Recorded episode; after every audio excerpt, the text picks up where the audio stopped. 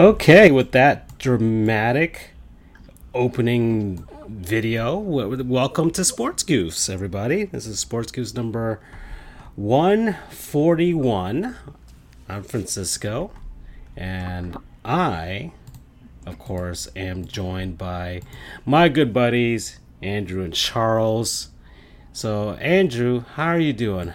Are you gonna gloat? Are you gloating tonight? Is it is it gloating day? You, you take you? away the gloating if you ask him if he's going to gloat. well, I mean, we don't know which version of Andrew we got on this show today. So, could be gloating, uh, Andrew. I mean, I'm a bit pensive today. okay. Um, uh, well, yeah, yeah. But so, in the sports world, let's uh, get outside, you know, issues that are beyond a lot of our control right now. You know what I mean? I mean, I'm just, um, I mean, I'll, I'll I know this is a, a, we're called sports goofs for a reason. We discuss sports and we're goofy. We don't take things very seriously, but at least got to acknowledge uh, what happened today in Uvalde, uh, Texas. Um, and I'm sure we'll, we'll, we'll, especially starting next week, we'll have some real MVPs. That'll be just like we had with the the Buffalo stuff. So we right. will loop it in some sort of way, but we're not disacknowledging it. But yeah, right. So, um, but aside aside from that, how are you? But doing? I mean, I'm I'm good. I mean, uh, Lightning won yesterday. Uh, we're moving on to the Eastern Conference Finals. Um, six times uh, in the last eight seasons. Indeed. Uh, we became the third team or third franchise uh, to win 10 straight uh, playoff series, dating back to uh, 2020 over in the bubble. Um, I know it's weird to say this in hindsight, but getting swept by the Blue Jackets in 2019 was probably the best thing that could have ever happened to this franchise. Um, it it it reminds me a bit of how UCF went winless 0 12 in 2015. Uh, two seasons later, we won a national championship. Uh, um, oh gosh! Uh, oh no! Uh, oh I mean, boy! Thought, here we go. I thought his I thought his opening statement was actually more sad, but that that statement oh no! Sadder. All right. Well, Charles, let's. How are you doing today? Andrew I'm gets good. I, I, I'm, I'm, tired. Oh, okay. You know, I have been in three different counties today. Some counties are worth visiting when you have donuts to, to oh. eat, but you know, oh, okay. you still get tired on the whole crutch of things. Jupiter donuts survive all the same.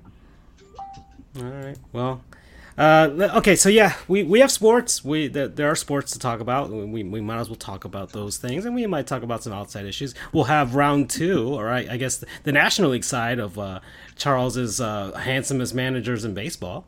So yes. we'll, we'll be doing that. We'll bring some comedy, you know, to these very sad moments. Yeah, so we will do that, and we will break down the first of these uh, conference fine uh, se- uh, conference semifinals in the NHL to, to go down. We'll talk about some NBA because no, one, one, series one series is probably going to be over soon tonight, and the other series is literally like one like Killing lopsided, like it is back and forth lopsided stuff.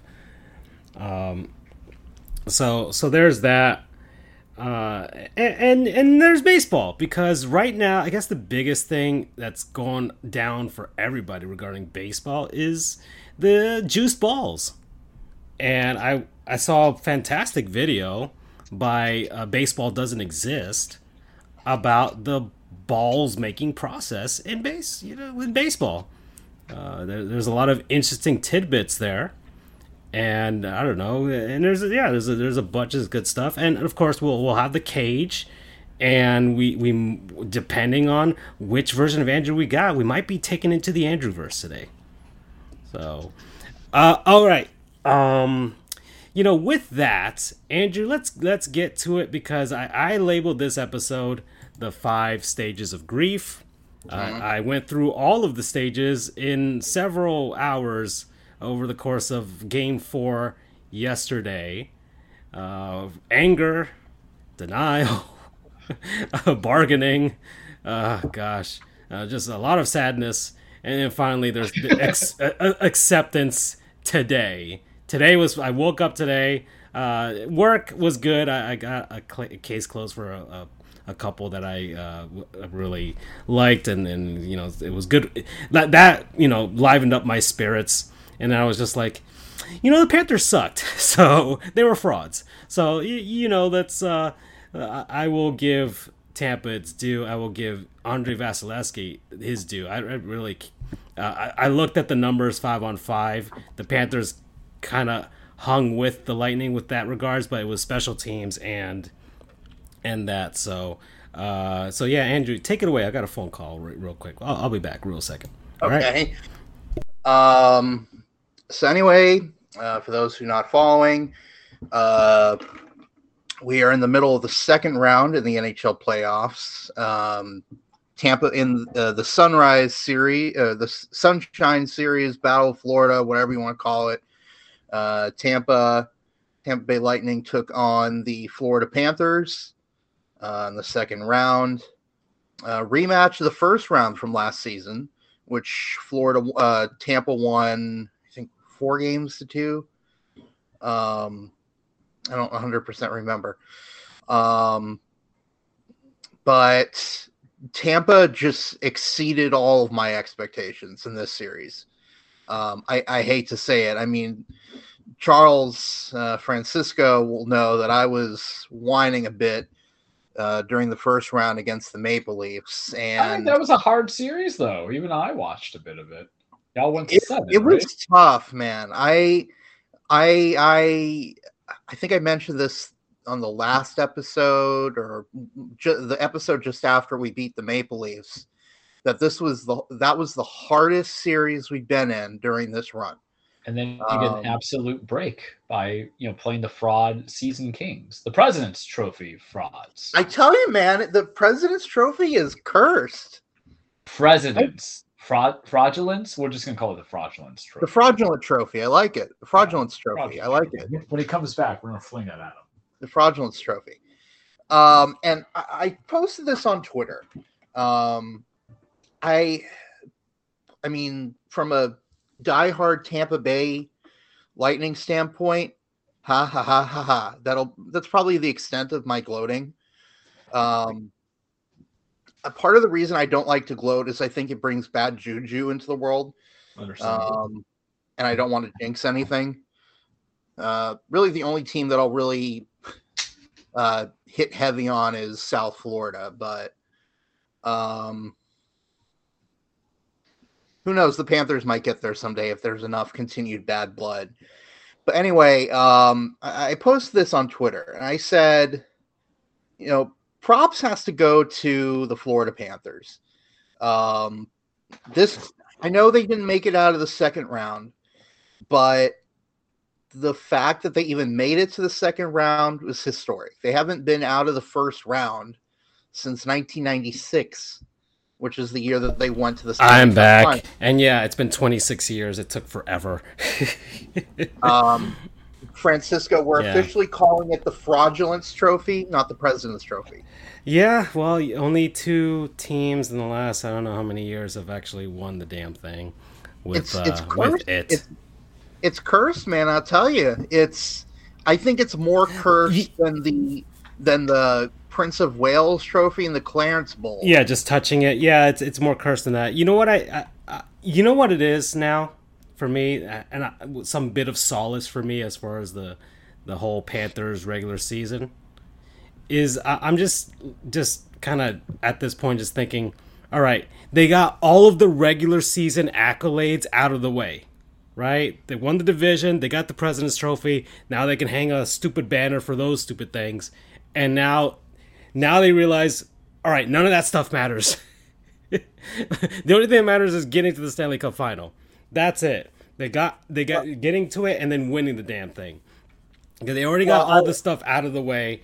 Like it, it much like the you know, the Panthers are like in the same vein as like the Vegas Golden Knights. They have all the like the accolades with making it to the final and have a President's Trophy now, a few division championships. Now it's just a matter of okay, now let's uh, finally win the damn thing. But is that your belief that the more and, that you succeed and fail at the smaller steps, you will actually get to the big mountain? I, I mean, it's it's happened. It happened for Tampa. It happened for Chicago. It, it's it's it's happened for other but, uh, teams. But do you have the, the players to create that good hope? Aren't you? You're losing Giroux. Well, one I saw a, a great tweet. Or Giroux, uh, I don't know. For, I, I, saw a great tweet. Well, Giroux was a rental, uh, but I saw a great tweet from uh, one of the Panthers beat writers, and it was, uh, um, it was the the thread from when the Lightning lost to the Blue Jackets, and there were a ton of comments there with everybody saying blow the team up, fire mm-hmm. Cooper, all this other stuff. And lo and behold, look what happened. Now, my my thing is, of course, uh, we don't have the this generation's Patrick Roy playing for us, and that's that's but uh, so that you're, that's the thing. Listen, that's I my Patrick Roy was my Patrick Roy was my favorite goalie growing up, but you're doing him a disservice by calling him Patrick Roy. Uh, hmm. I was reading an, an, article from the Athletic. Uh, forget who who it was. I think it may have been Rick Tocchet.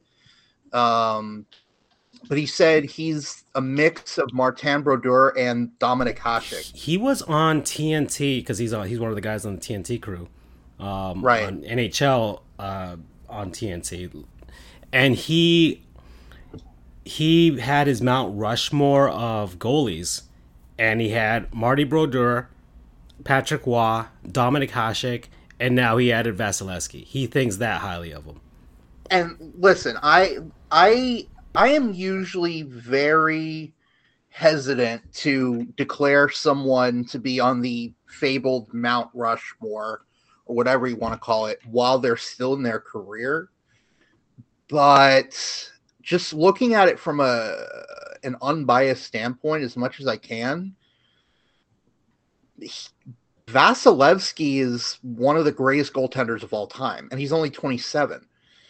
Um, I mean, he he he's given up. Uh, he's faced 200 shots in his last in the last uh, I think 10 clinching games. Uh, no, sorry, the last seven clinching games. Um, and he's given up one goal, and that was to the Maple Leafs uh, this season. The the man is it's tough to describe. You have to see him play because he has the flexibility of Hasek.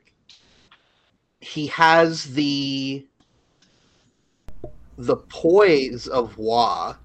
Mm-hmm. Um, I won't necessarily say as the stick handling of Brodeur because Brodeur is in a whole different level. I'd say right now Mike Smith is the current Brodeur. Um, but it's and and the, the, the the I guess the biggest X factor, he's massive. He's huge. He is very tall. But the thing is, he play as tall as he is. He plays bigger than he is tall. He, the thing about Hasek, um, was I guess this would be a good time for Andrew verse. You want to go? You want to sure, do this? You want to do this as your Andrew verse? Okay, all right, let's do it. Sure, let's why not?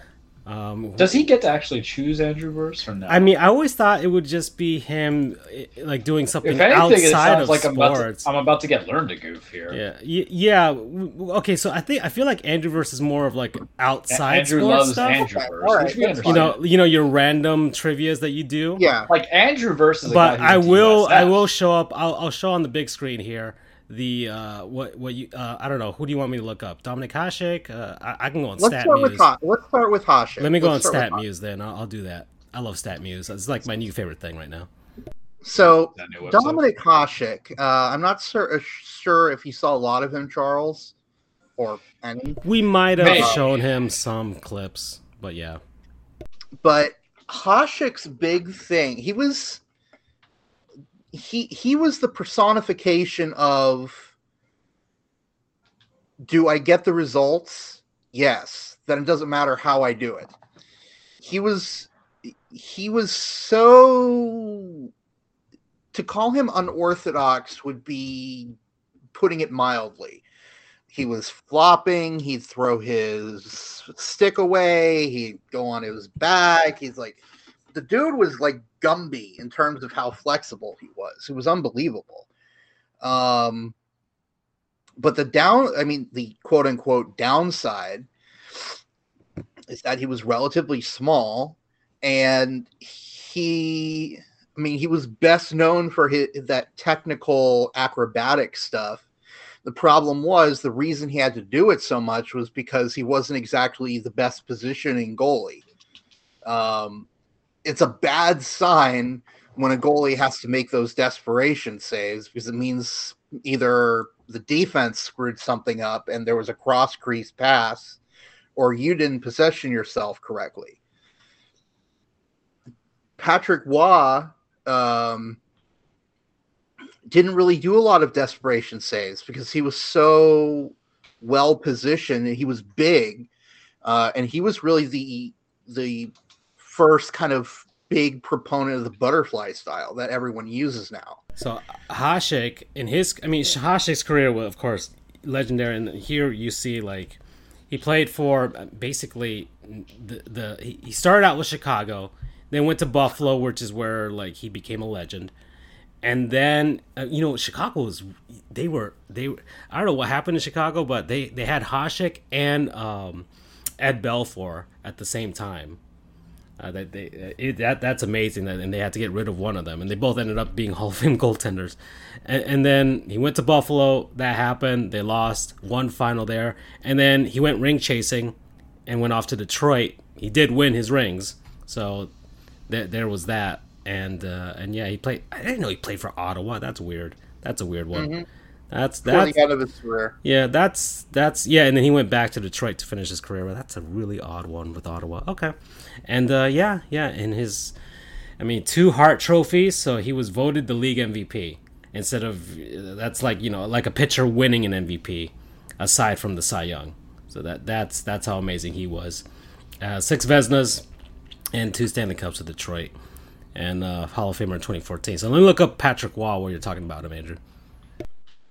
Um, so Vasi, uh, aka Big Cat, as we call him, he he positions himself so well, so he doesn't need to make a lot of desperation saves.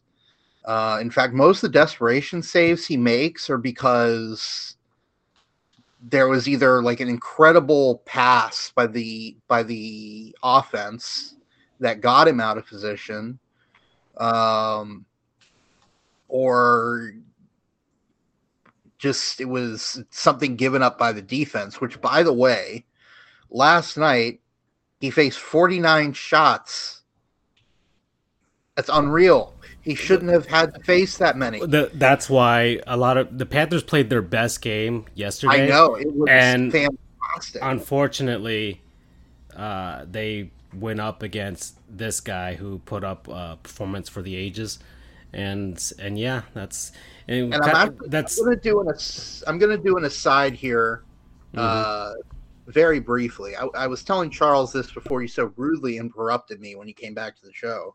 Mm-hmm. Um, I I posted this last night on Twitter that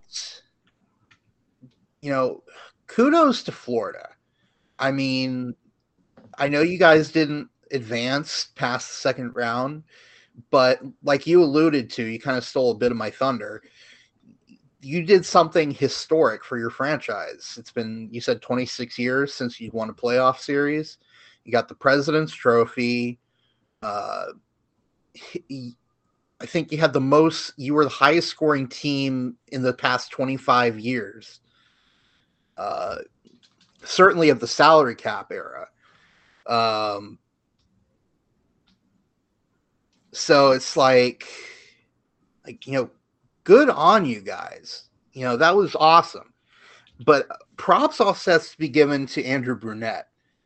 Um, he came in in a very, very tough situation after Joel Quenneville was fired. By the way, Joe Quenneville you can go fuck yourself. Um, uh, so Charles, I'm, don't know if you know the context to that, but Well, Joe I Quenneville, He- he remembers- we he remembers It, it, It was Mister. You know, he didn't want to uh, whistle blow on the touchy touchy, right? right, Mhm. right, right, right. So That's not legal Yeah. terminology, kids. That's just Charles like trying to re- revert everything back to memory. Right. Um. Well, there you go. There, I can see my tweet now up uh, up on the screen. But you know, brunette. He, he- I know one person who's a hater commented and said that he just held uh, held the status quo. But that's the thing. He did. He held the status quo Are, are which for an interim head coach is incredible. That And- is great work And by he- Brunette. yeah, and he wasn't an NHL head coach before. Like some some exactly. Some was his first some some head coaches in the league. A, a lot of their assistant coaches, uh, some of them were former actual head coaches. And, Right. And yeah, yeah. No, this this was his first head coaching gig at any level. Um, really, he's just uh, it's just uh, he's just a former player, more or less. Yeah, a lot of Uh, people remember him from his playing days, and he, he was in the league for quite a bit, actually. So Yeah. Um, he was actually the Lightning's head coach for two seasons, but um, Really? when was that? 2008, 2010. I just threw out numbers. I don't know. what we're gonna- I hold on, Andrew Brunette. I'm gonna look it up right now while you while you talk. Oh wait, no, sorry, not brunette. I was I have I was uh, Rick- sorry, I, I had Rick Tocchet's page up on my Oh, okay. so But- I, I got confused. I I'm sorry. mean, he played and he played for Washington, Nashville, Atlanta, Minnesota, Colorado, and Chicago from 93 to 2012. So that was his his his coaching and his playing career. And I guess he he finished his career in Chicago in 2012. And I guess that's when he kind of got together with uh, probably in, in their organization with uh, Coach Q, and that's how that relationship started, most likely. But yes, So, um, and yeah, he's only been an assistant coach. He was with Minnesota, and then he joined Quenneville in Florida. Like he's he's he's only been coaching since 2014, and he was also an assistant general manager as well. So he's he's done a few things, but he's never been at this at this level. right, and so to get it's one thing to be thrown into the fire just randomly, like you know, oh, head coach was fired in the middle of the season for poor performance. Like usually you can kind of see that stuff coming. Um but to see that coming, which by the way, the firing was totally justified. I, I I'm not downplaying that. The guy needed to be fired. He needs to be banned from the NHL for the rest of his life. Yeah, I think Coach Q is not going to be coaching in the NHL. He's he's the second winningest head coach in, in NHL history. He got his Stanley Cups. We'll see what happens with the I I don't the Hockey Hall of Fame, and yeah, yeah. There's a lot of things with with the Chicago Blackhawks that is like you got to look at it in hindsight and be like, ooh, what is going to happen there with a lot of those guys. But uh, that's an aside. for him to come in and you know make sure that the boat didn't rock and got them to that point is fantastic if it is a travesty if he doesn't win uh, coach of the year Andrew, uh, here's a question for you. What if someone hypothetically supported both the Panthers and the Lightning? Because there's a question. I mean i guess i guess in theory that's me the, the panthers are in a normal situation uh blackhawks black hawks like the bird Although in this case, it supposedly references a, a Native American chief. Yes, indeed. Or, or Uh, and I think it was, or I don't know if it was the. Ch- it, no, it references I think like an army, like but uh, um, Right, that's right, that's right. an that's army right. and who were named after the Native American chief by way of that. So that's how that goes. But no, no, no. It's not black. You know what? It's Black Hawks.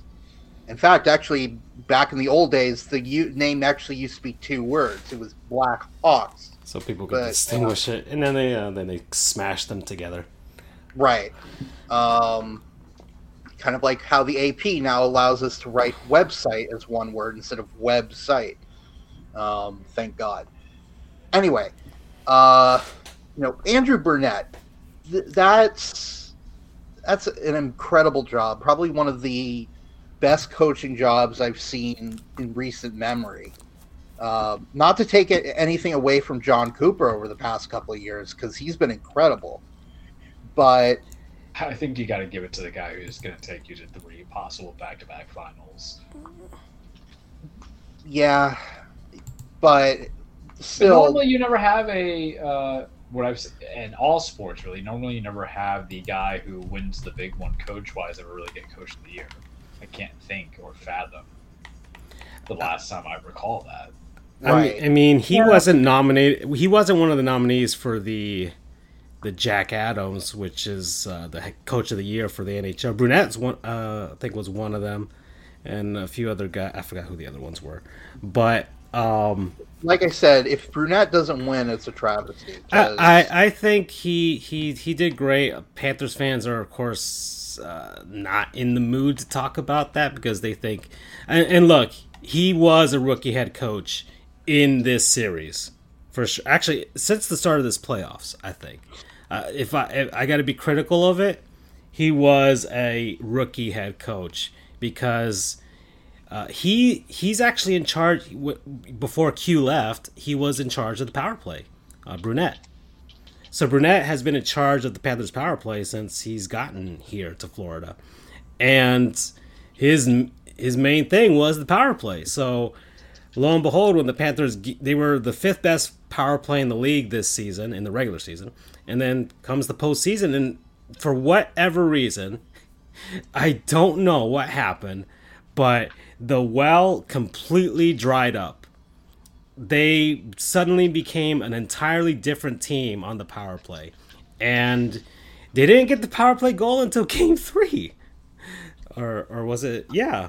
So, i- and I even. mean, I gotta, I gotta give him credit though. He did eventually make adjustments. well, but it was too play- late. It was too late. By Yes, it was too little, too late. Yeah. But I noticed starting in game three that the power play was they were the power play in the first two games. I didn't see the first series, so I can't speak to that. Um, but the power play was trying to be a little bit too cute. Um, I like how Andrew's basically giving you the like proverbial good game slap on the ass for the Panthers. listen, listen. As much as a diehard Lightning fan as I am, I I can still be neutral, and I can recognize that the Panthers have something good going as long as they don't blow it up. kind of like a feudal empire or feudal emperor when the little countries are having uprising. Like, but I appreciate your heart, so I won't like you know slaughter the masses. Alexander the Great over here, Andrew the Great. Andrew the Great, I like it. Oh, that could be a new Andrewverse. Yeah. the, meme, the memeability is just too good. but um so but yeah o- overall i think you know th- the power play got a lot more dangerous i wasn't really scared of the power play in the first two games like i said they were trying to be a little bit too cute um, I don't even think it was cute. I think they honestly were way too nervous to do. Like they overthought a lot of the things that they were doing with the puck, and they that's were over. what i mean by too cute is Oh. that you're looking for the perfect play Yeah, they were overpassing, and they were not taking advantage of any of like the Lightning were doing great with uh, you know protecting the box and not uh, allowing the, the, the Panthers to do much with regards to their passes through the inside. Like the Panthers couldn't pass through the inside for, for a lot of those games. So Right. and Huberdeau especially because he was uh, you know the, had the most assists in the league this season. Uh, he was trying to find all those sauce pa- the, the saucer passes that he was you know was he's known for. Like he's he's Right. the assist guy. He's That does that does not work in the playoffs. and, and well it's not that it doesn't work. It's just that he he himself was trying to force it and it, he he just never adjusted. A lot ton of the guys never adjusted to the playoffs. And uh, i guess the one of the big criticisms i had one was brunette not adjusting the power play uh, even like after the the capital series. Like they got they honestly i felt like the capitals th- their window is closing so them and, and the penguins. But uh, that that's how i feel with regards to those two franchises. However I, I i also think that the panthers did get lucky that had the capitals played even a little bit better because the capitals took them to six. And that's what the panthers without a power play uh, working at all. If the panthers had a good power play they probably would have won in five or even a sweep against washington. And heck they'd still be alive right now against Tampa because every single one of the games that we played in those four in the series against Tampa, the game was tied going into the 3rd mm-hmm. So it wasn't that the Panthers couldn't hang; they could. They just choked away their opportunities on special teams, and then by game four, when they finally got things together, Vasilevsky had his best game. And one of the things that one of the quotes that I do remember most was uh, Ekblad after game one. He said because they he felt like they they gave game one away to the Washington Capitals, and it was true.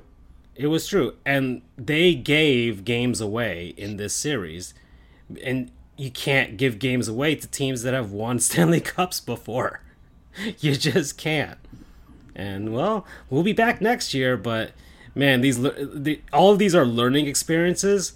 But man, these guys are basically my college career at this point. It's going to take 10 years for them to actually get to actually having a real decent career and doing something. Sheesh.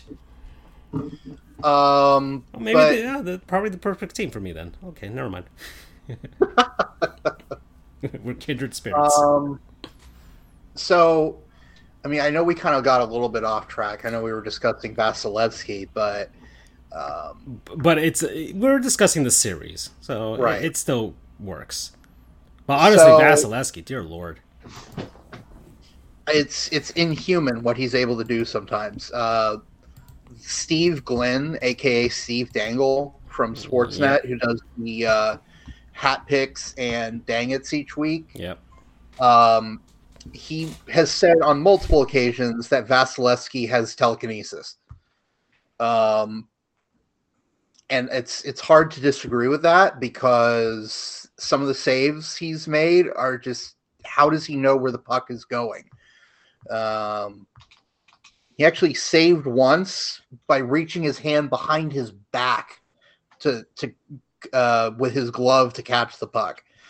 Um, it's it's insanity. Um, the fact that we're paying him, I think, nine million a year, we're getting a steal. Yeah.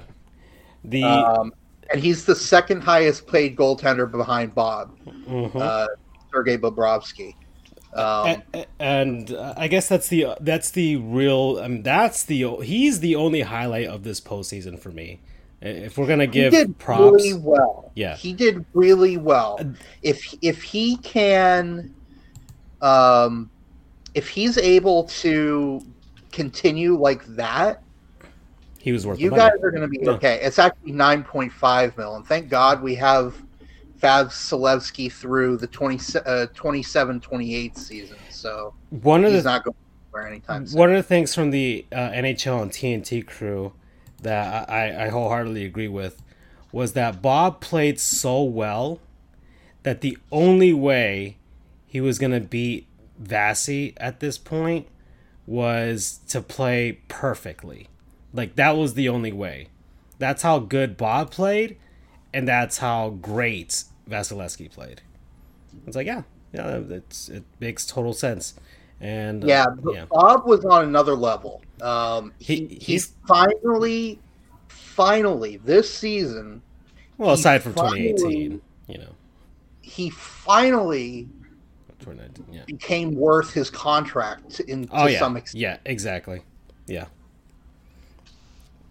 I, I mean, he's getting like what ten point five, something like that. he's he gets paid 10 million a year, 10 million a year for seven years, I think is his contract. So 70 million dollars, and he's he's gonna be here for a bit, for a long while. I mean, that is hefty. That is hefty for a goaltender. It is, for a is, full-time player, but- really. But if he can keep this kind of play up, the regular season and the playoffs, hmm you know, he's a good goalie like that is worth their weight in gold. Yeah.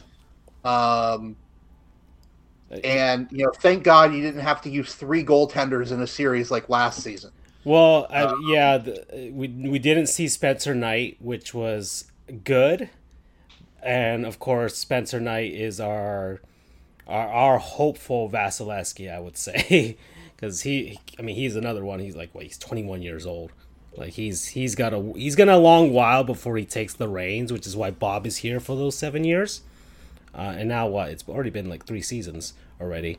So Well, it it reminds me of of Ben Bishop and Andre Vasilevsky Yeah, back same in thing. 2015. Mhm. Uh, ben Bishop was the was the guy. Um, you know, all it was a- it was pretty apparent that he was going to be the guy for many, many, many years. Um, but then he got injured, and then uh, well, really, it started. It was kind of like a uh, uh, crap. I forget his name, but the guy that had to sit out a game. Uh, so Lou Gehrig came in and started his Iron Man streak, Iron Horse streak. Mm, Um, you know, he was Bishop was having a few down games, so they brought in Vasilevsky, and you know he was rough around the edges. He was still a kid, around you know Spencer Knight's age, but he eventually we became so confident in him that we said, you know, we love you. You could trade. Uh, you were able to love- trade Ben Bishop out. Uh, but and the thing with Eric Bishop because he got a Jizzo for me. I read an article about Bishop he, that he was talking about Vasilevsky, and he said he, he knew he was gone at some point. hmm He knew that Vasilevsky was the future. And Ben Bishop was no scrub. Ben Bishop. no, not I mean, at all. heck, you guys faced him in the Stanley Cup final in 2020 when he was with the Stars. So, so no, he was injured. oh, he got was in- injured, but he was he was on that Stars team, and he I mean he was based he was the number one goalie in Dallas for all those years uh, when they Like, were with that contention. We aren't where we are now without Ben Bishop. yeah, and, Um, we certainly don't make it to the 2015 Stanley Cup.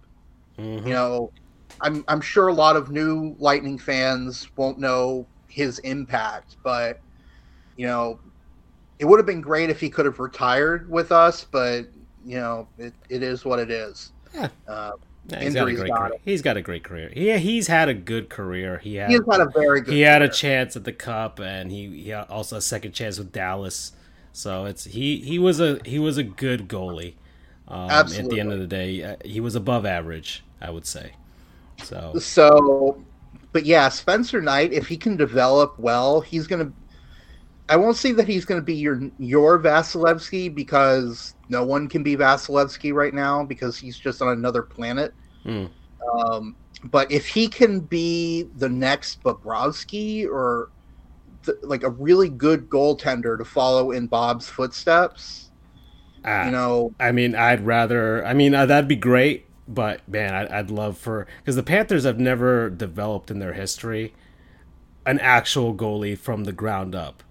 Like what they, about Luongo? they no, they traded for Luongo. Remember, he was drafted by the Islanders, and then Mike Did Milbury he was play for like two years with them? Yeah, he did. And then the Islanders uh, drafted Rick DiPietro, and they decided to go with him instead of Luongo. And that was remember Mike Milbury, and was the reason why I, you know, I always had a grudge against Mike Milbury. And not a grudge, but you know, I, I always like, is he really an NHL expert? Why are we listening to this guy? He's the guy who traded Roberto Luongo for Rick DiPietro.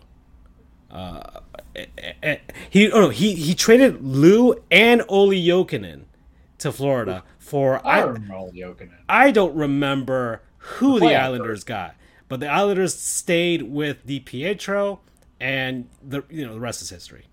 So, uh, but yeah, no, uh, the Panthers have never developed their own, like drafted and developed their own guy.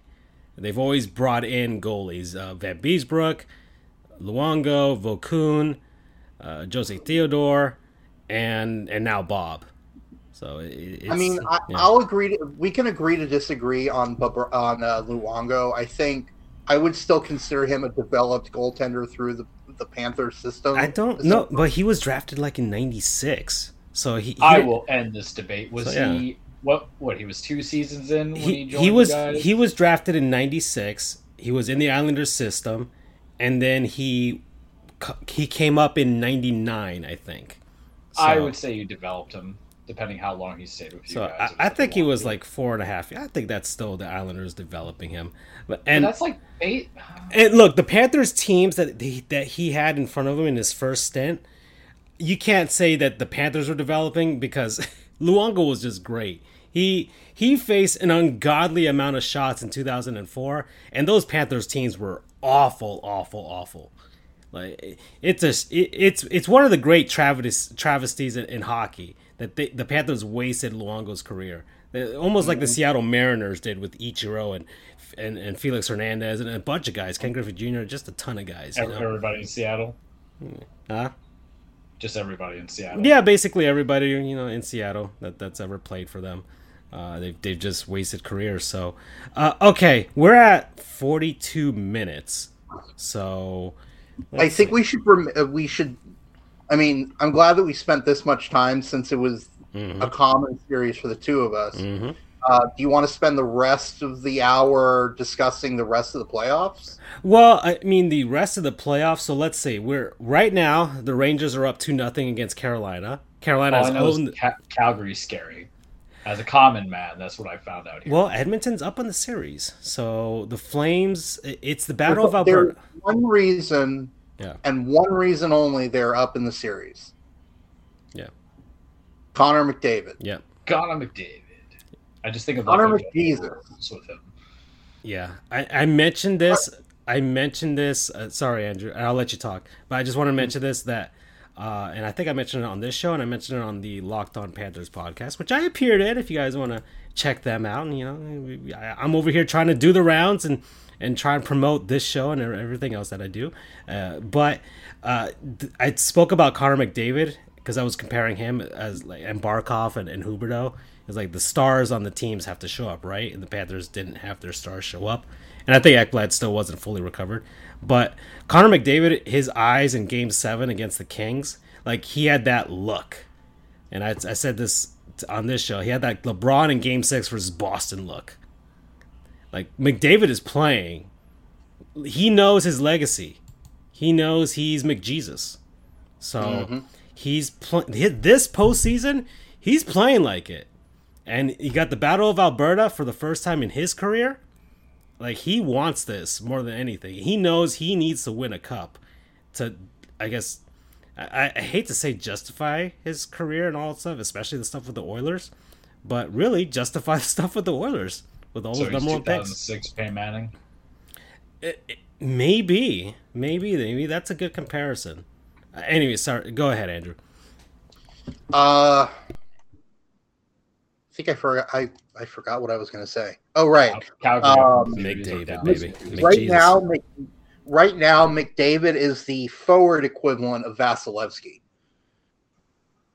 Like he's doing stuff that no human should be able to do. Right now, he's playing like the best player, hockey player on the planet. I, I mean, he is. He he absolutely is. Um, aside from Vasilevsky, uh, yeah, it's McDavid. It, it truly is. Uh, and they play later tonight, so that series is good. It's a good series, uh, and that's that's one people in hockey have been begging for for years now, and the hockey gods finally let it happen. So uh, the, the Rangers are, you know, one last final thrash, to try and stay alive against Carolina. The the Canes have done a great job. Probably one of the few teams that that really, I mean, it's going to be something if uh, when hopefully, I mean, I, I kind of want them to move on, but Tampa versus Carolina, oh man, sheesh, that that's yeah, the bunch of jerks, right? Carolina, that that sort of uh, basically uh, the the real South versus the fake South. Or, or, or oh, actually, no. T- the Central Florida is basically Michigan or Ohio. it's basically that in some in some aspects it is, in other aspects it's it's the South. So it, it's a it's a mix of ah just white trash. Uh, this is just this is me, and we talked about Polk County last episode. Charles sighs because he lived there, and Andrew knows because he of course lived around there and knows the area. Mm. But you know, uh, Francisco becomes Frankie if he ever goes up that area. Anyways, uh, so those are the other two series uh, that are going on, and yeah, the, the series wait, is over. Missed, oh yeah. Oh yeah. Oh oh oh. Okay, we got to get to this because uh, this this yeah. We have goons. We got I, some goons. I got goons. I got goons, guys. So uh, the other series which is the Colorado Avalanche versus the St. Louis Blues, uh, a series that, I mean, look, you got the Avalanche who are in this position, probably probably like the Lightning uh, a few years ago, where they, they couldn't get over the hump. They they, mm-hmm. they were there. They they've gotten they they've been praised all this other stuff, but they just can't get over the hump. The same thing with the, the Washington Capitals. I mean, probably the Panthers in this position right now, uh, but just not as far in and they they've played like they have something to prove this season. Uh, they've uh, they they swept the Nashville Predators. They're up three games to one against St. Louis, and the Blues are a good team. They didn't they won the cup not too long ago either.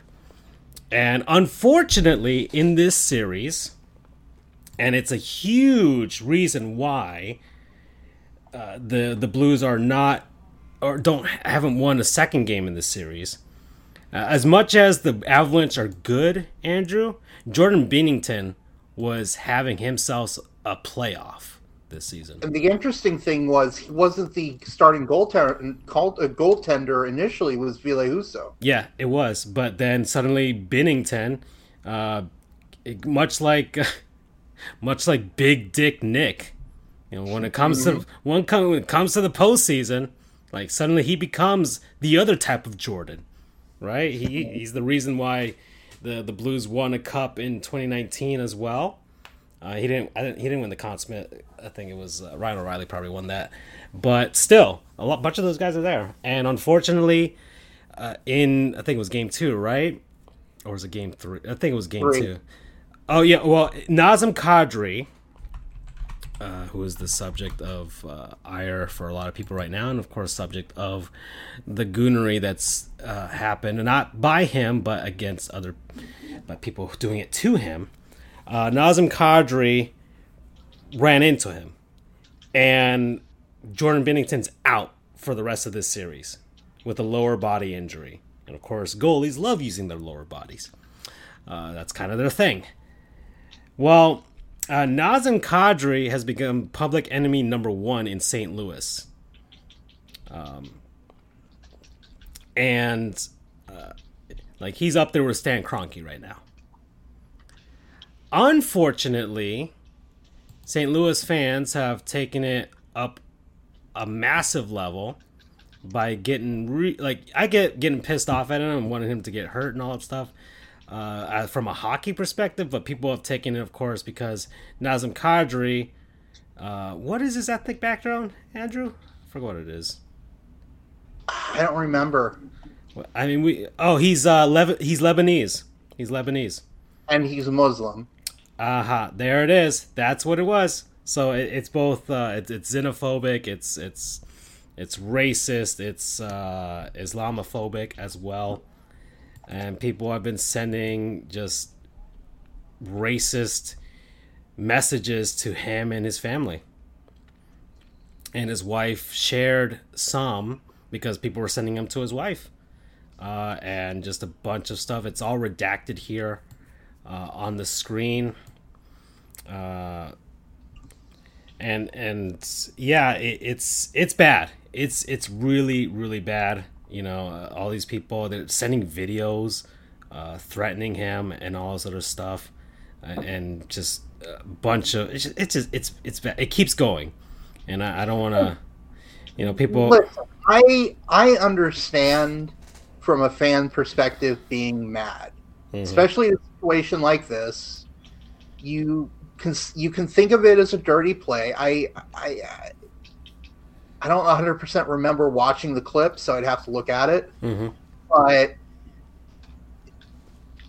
either way, Yeah. go after if well first off any kind of shit like that is reprehensible and does not belong on this planet absolutely Yeah. not it's horrible it's it's unforgivable Yeah. so that's one thing i i don't think i'll have to look at it again but i don't think it was like dirty dirty like uh, Malicious, malicious intent. like when I think of, and we were discussing this last night, Francisco, about Indeed. uh, Spinelli going into Bobrovsky. hmm When I think of dirty, I think of Brad Marchand spearing guys in the nuts. Hey, hey, you know what? We're just following the playground rules, baby. All right. and when I th- and when I think of dirty, dirty, I think of Todd Bertuzzi. That's the dirtiest, of course, of all. He, I'll show you the clip sometime, Charles, but I, uh, we had a Robert- top Tuesday segment. he punched the guy in the back of the head and then threw his head into the ice. Yep. Ended his playing career. Yep. Um, that's dirty, dirty. hmm I don't think I don't think Ka, uh, Kadri and he has a bit of a reputation. All right. Yeah, He, Since he was in Jeff Toronto, yeah. last year was suspended for eight games in Mhm. the playoff. The guy's got a reputation. He's not goody two shoes. He's the But Avs don't- Marchand, I would say.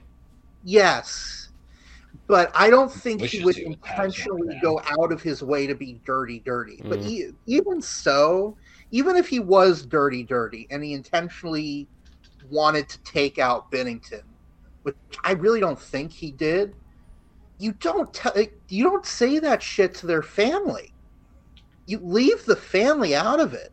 Yeah. I mean, I, and I'm not excusing what they're saying. Going like that, there's a line. You don't cross the line of going into slurs, wishing death threats. Yeah. Uh, you don't cross that line. mhm. But if you do cross the line, there's another line beyond that, and that's the family. You don't you don't bring that to the family. Yeah. They they double cross the line. It's like the it's unbelievable. Yeah. Um, but Yeah. Yeah. Oh, and Jalexi, muchas gracias. Yeah, someone says uh, greetings and something. Exi though, there we go. I, was, I, I could what barely-? Um, yeah, good success. Have good some have some good success. So yeah, all right. So someone's watching on Facebook. There we go. Can I Um, just say, I Mhm. gotta interject here. Having Andrew say "dirty, dirty" makes me think of Aaliyah's, uh, you know, "Are you responsible?" Because I already need somebody. Because it was Oh all like "dirty, dirty," oh my and God. not, not it, not it. And so now I just have this whole image of um, just Andrew chilling to R&B. Listen, Aaliyah's a good R&B singer. She listens, but- Rest in peace. yeah, that's true. Yeah. know I'm doing it, right now you're not a, baby girl. Francisco could be like Timbaland in the background. Making the beats. God, you're a man. producer. The early 2000s are racing back to me now. Oh boy. okay. Oh, uh, but there's there's another line to the there's there's a happy ending to this story, Andrew. I mean, we, we just made a Leo reference on the show. I, I won't be happier in any of the remaining. Well, Charles, you know, Nazem Kadri happens to be one of those players that loves the hate that gets fueled from the hate. Oh, Uh, oh, because one of those guys, what- one of those guys that gets more powerful as you boo him more during the game. So Yes. last night in game four, he had himself a hat trick. Hmm. Three goals. They booed him like crazy. He was getting middle fingers. All kinds of stuff were being yelled at him, and he scored a hat trick. So, yeah, that that was that was great. Uh, people of St. Louis, you're goons right now. I'm just gonna direct it to the people of St. Louis right now. Okay, I get it. Pujols pitched for like an inning. Everybody was happy for you, but then you did this. So, no, no bueno, no, no good. Uh, all right, so we are at fifty-five minutes. Uh, can we do the non-sponsors early, and then we can Why go? not? Let's do it. and we'll do that, and then we'll we'll we'll, we'll hop into the handsomest NL managers coming next. so afterwards, and then we'll talk some basketball, talk some baseball because I do want to talk about juice balls, and I'll try and keep the the time. Uh, I'll try and keep aware of the time because we went over last episode, and we can get into the cage. All right, Yeah, Cage is going to be AEW centric because I'd be making a lot of promises. that's oh yeah, you did say that. ruins it a lot, say that, yeah. especially this week. Uh, uh, well, ju- as long as you don't say what USA Network did with their little article that they posted, Well, and, and, and I'm there's some the goon, here. there's there's some goonery for that one as well, as well. So yeah, well, okay. So uh, let's go to a word from our non-sponsors, people, places, things, concepts, what have you that we've been enjoying over the last week. So uh, I'll start again, guys, because man, uh, there there is a, a product that I've been I've, I've been using for quite a bit since I discovered it, and I didn't I didn't realize how much I love this stuff. Uh, it's it's Philadelphia whipped cream cheese.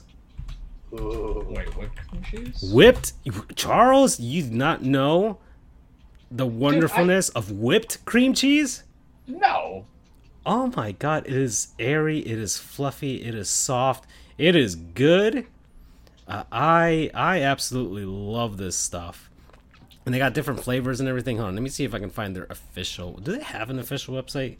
I don't know. I, I don't know if the Philadelphia Cream Cheese Company ever has an official website.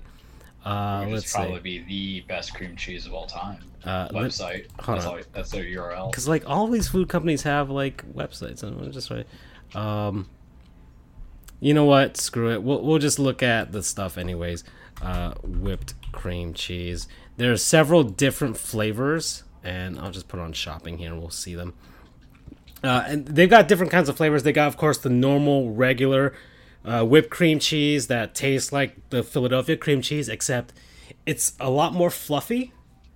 It, it's a lot more airy. It, it's it, it. I just like the texture of it when it's in my mouth Do you want airy cream cheese? I'm, I- I'm not trying to interrupt your spot. Uh, Charles, these are just things that keep me up at night.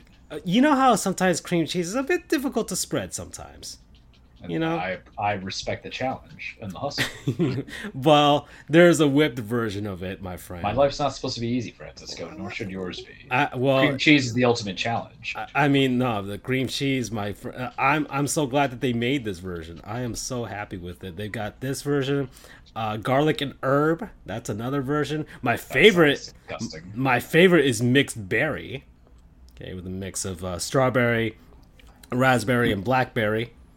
That's or maybe blueberry as well. But it, that one's my favorite version. They're only 50 calories per tablespoon, or two tablespoons as well. So they they're they're pretty easy on the calories. Uh, the, there was one that uh, they have chive version of it.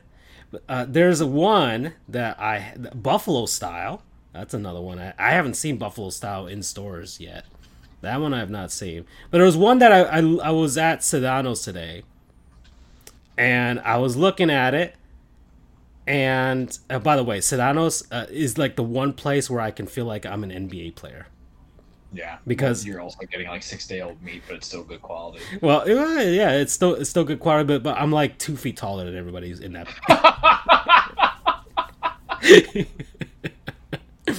I really do feel like an NBA player when I'm in there. Like I walked in, I was in my suit because I came from court, and I, I was trying to grab some stuff, and I was gonna get my lunch at home. I just returned home, and I, was just like, oh, "Let me grab some stuff." And I walked in, and I realized I was like the tallest bur- person in the building. it's a it's a thrill. It is a real thrill. I love it. Uh, uh, they don't show it here, but there's a salmon version, and I want to try that one. But yeah, Philadelphia whipped cream cheese. It's good. Go have it. Go try it, Charles. I'm telling you, it will change your life. Okay, sometimes, sometimes you, you need things to be easy. Okay. I, I Uh. think it's probably because is how I had cream cheese growing up as a kid. When my grandmother would make sopita, she would just take like a lump of cream cheese and Mm. just drop it in there. Yeah. And Well, it just kind of, I, I don't know. Don't. I, I would do anything for love, but I won't do that. Kind of comes into the mentality. uh, promo code I'm whipped. You could have done with it good, but okay. I'm whipped good. whipped good by the cream cheese, man. I am totally whipped for this stuff right now. I'll go next here uh, because mine is pretty brief because I don't have a ton of information. Mm. Um, but I went to a wedding a couple of weeks ago, um, and I I never got around to asking what company made this, where they got it, but they had these really cool. Um, it's it's made of like a uh, like pool noodle material. Um, tiny little thing. Um, and they've got little LED lights in them, so you can like rave with them and whatever. It's hit them together. It's it's pretty cool. It's it's like light up pool noodles, but they're tiny. They're they're probably the size of like a like a, a racing baton in track and field. Um, maybe no more than a foot, a foot and a half, maybe. Um, I'm trying to find. I mean, they do sell LED illuminated deluxe pool noodles. Well, would you look at that? They're water resistant. What you got here?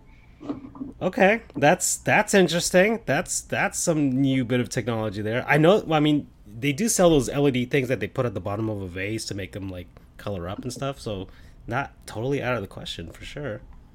Okay. Yeah, they were they were fun to play with. Um, I, I brought a, a couple home with me. Um, I'll turn them on every now and then. Uh, it's a fun time. Uh, promo code illuminated pool noodle. Okay. Well, apparently they do exist. That's cool. All right.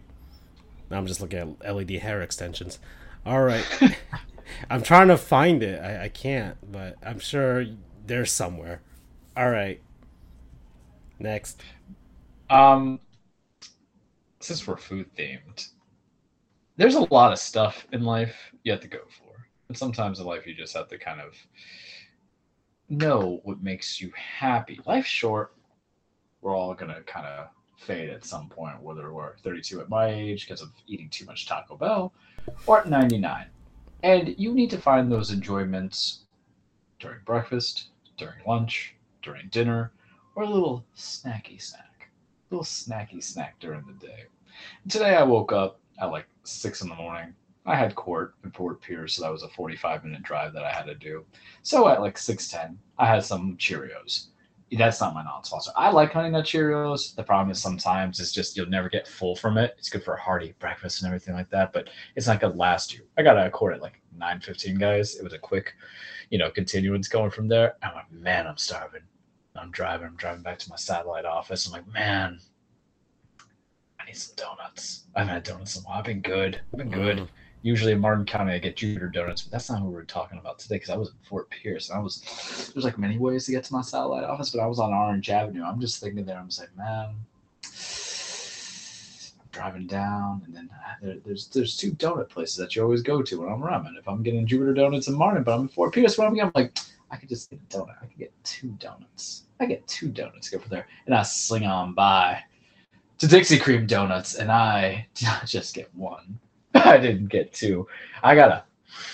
I, I'm not gonna try to curse. I got a hella ton of you know donuts. I was like, ah, I'm thinking about everything. My paralegal was at his son's little award ceremony because you know moving to the fourth grade to the fifth grade means something. I don't know. I think that's just expected. But hey, you do what you gotta do. Parents, that's the cost of doing business. So I'm like, well, you know, his kid likes these kind of donuts. I like donuts. Hit me and his kids, we have the same kind of concept with foods. You guys, we just eat everything. But then I'm like, ah, but you know, we got to go to the other uh, Vero satellite office in there to meet the new people, do onboard. I'm like, let me bring them a little snacky snack. So I go and get a dozen of it. And when I, I had never actually been inside Dixie Creme Donuts before, I only just had my paralegal just kind of get them every now and then because he lives in Fort Pierce. I'm like, yo, if we're going to this uh, meeting, can you go and get this for me? And he's like, yeah, that's cool. So when I went inside there, Wait, wait, I heard what? like angelic songs playing in the background, like ah, like you're in the first time, if you guys have recall, Um, you know, because Thor came out. So if you were in Thor the first time, he uh, had like Stormbreaker, make it Avengers Infinity War and all that stuff, and it's like the awesomeness. That's how I felt going through those gated doors, and then I saw variety of donuts I'd never seen before. They had, and I'll, I'll tell you what I got. I got like a little. I'm know, gonna look on their Yelp page right now. So we'll if they it. can get you it. I don't know what they promote, but I saw like Oreo topping donuts that I didn't get. They had the maple bacon donuts, but not in the Long John version, but the regular circular donuts. They had some donut holes, which I'm not really crazy about. I rather just have a full donut stuffed in. What I had for myself was pink glazed, and then I had a white glazed pineapple topping, and it was very good. I know how we have the debate about pineapple going on pizza, and you know, I hope I got the right location here. Is it Fort Pierce? Uh, so I put Fort Pierce. That's what the front looks like. Uh, I would hope Dixie Creme Donuts made fresh daily. Maybe it's them. I, I can't really tell. Fort Pierce, it's a, yeah, yeah, that's them. All right, cool beans. Um, so the filling was we made that debate three years ago. Pineapple go in pizza, and then I, I finally concluded that does go in pizza. That's fine. Let people live their lives and be happy. Pineapple definitely goes on a donut for a jelly filling. I'm just telling you right now, it's hella good. But then they had bear claws and that Oreo thing. I'm gonna go back for it, and I'm gonna get the long johns, and then I got all this other stuff. And I got raspberry filled. That's I think that's the Oreo one.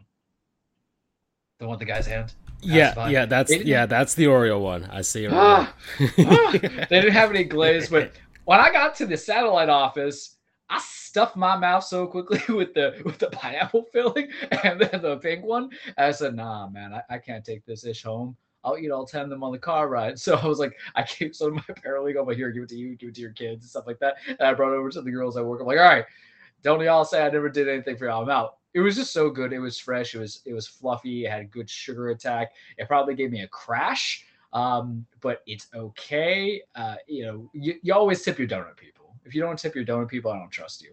Like you tip your barber, you tip your donut people. But I was a very happy man. Um, I, I was happy, and this was me going at like nine thirty, and they still had stock because that's nothing worse than going to like a, a deli place or uh, you know sweets place, and you're past the hours, and they're like, oh shit, I'm not gonna get anything. So Dixie Creme Donuts, Fort Pierce, get you some. Um, promo code Ooh, promo code. I want to find like something cute with it, but I can't, you know, dope. Uh, Homer Simpson. There you go. He loves it on Teletubbies. All right. Okay. That looks that looks good. I see. Oh, I see the one with the the pineapple filling inside there. It was Oh, good. that I- was I'm- lemon. Oh, that one's a lemon one. But either way, either way, They were good. yeah. All right. Well, Get you some. Yeah, I get you. Yeah, that's pretty good. All right. Well, so that's that's it for those. Got through those pretty pretty uh, pretty expeditiously. I mean, normally we take forever on these, but that's probably my fault. Anyways, so let's let's let's move on to, to the next part of the show. Uh, let's let's look into the the handsomest National League managers, Charles. Alrighty. So let me pull, appearances. let me pull up my list here of uh, all the current MLB managers, and then we'll get started. Uh, I don't want all of them. I want the current ones. There we go. Current National League managers. So let's let's pull up the screen here, and and we shall start. Actually, let me get the donuts out of the way. They're making me hungry. Okay, I might just dip into my mixed berry whipped cream cheese to satiate myself afterwards. You can never go wrong with donut. So, let's start with uh, okay, Torey Lovullo, who is the manager of the Arizona Diamondbacks. So let's head on over to Phoenix, and uh, th- th- th- there's our boy. There's Torey Lovullo. Charles, what do you think of this this man? Um, That's him from the side for profile. Look at him as one of the coaches with the Blue Jays. That's him from the front. Mm, nah. looks like a MAGA guy. I can't do it. oh no.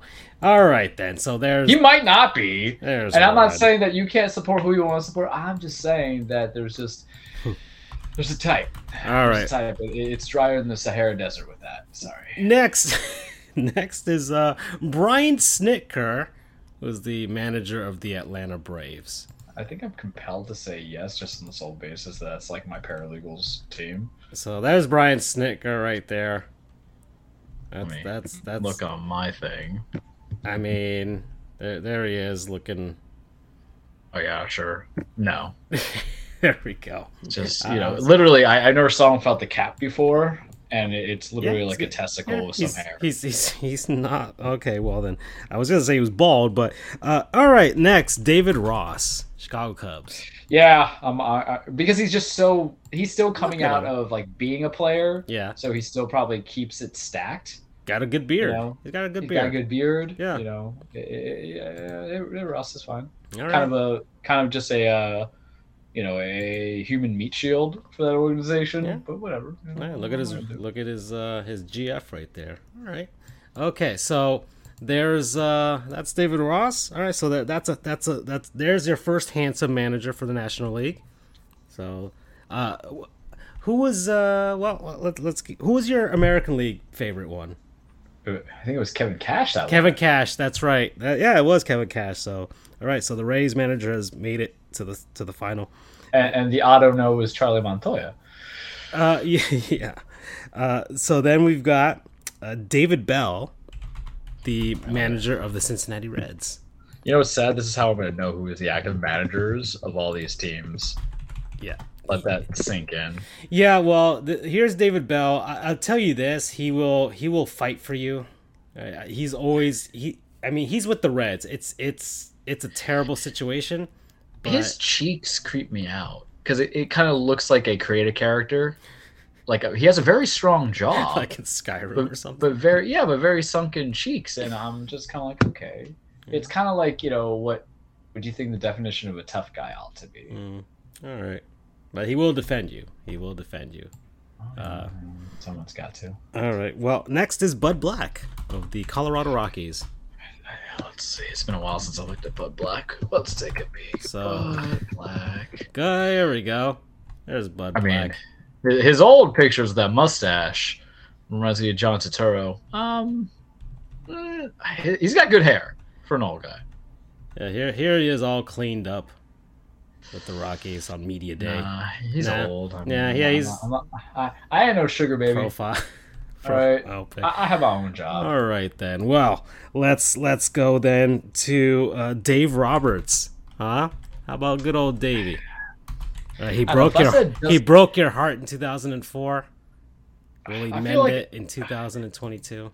I said I think when I said about Dusty Baker was like he's the one that would kick me out of bed and go to church with him in the morning. Dave Roberts is like here's the cab money. I don't know. Man, he has not aged well.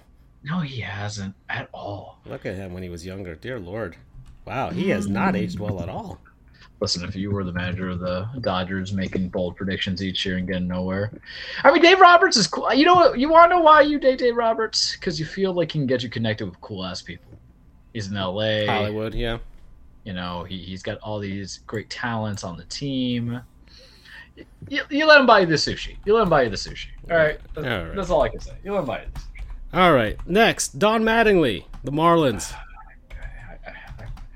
So here, here's a Don Mattingly thing. It's more about you know I've known you since I was a child, and you're like the childhood friend, and right now Mhm. I'm just kind of desperate because I, I don't know what love is. I want you to show me, but Don Don just he's kind of kind of going through a different look, man. Different look and different phrases. Can't do it. He's kind of like I've been on a Curb Your Enthusiasm Oh. Kick. So Yeah. I really feel like he's like pre Larry David before Larry David comes in. Okay. But yeah, the, the funny thing about the show is that um they let Don just kind of or not Don, they let Larry just go on like random dates with people Mm. in the story, so it's kind of funny. Don Manley back in the day, no question. The, the stash, Especially the man. stash, but now Yeah. now it's kind of like, you know, it's all down. He's got the reading glasses now and all. All right, Craig Counsell, Milwaukee. Craig should still be a babe. Let's see. It's been a minute. Got Um, Counsell. there's only uh, you know, he's playing. Uh, yeah, that's there's that's him. see what. I mean, mildly attractive if you're kind of attracted. he's to, on one of the younger end of the of the managers right Yeah, now, mildly attractive if you're kind of attracted to like midwestern looking 40 year old actors. uh, which is why why You he's. Milwaukee. So Yeah, yeah. I mean, that, that's kind of his vibe, right? Like a John Noble esque kind of Mm. look to him. You know, it, it's it's kind of basically like, oh hey, if um, guy who plays Jim Halpert ended up being a baseball manager. I forgot his name. Interesting.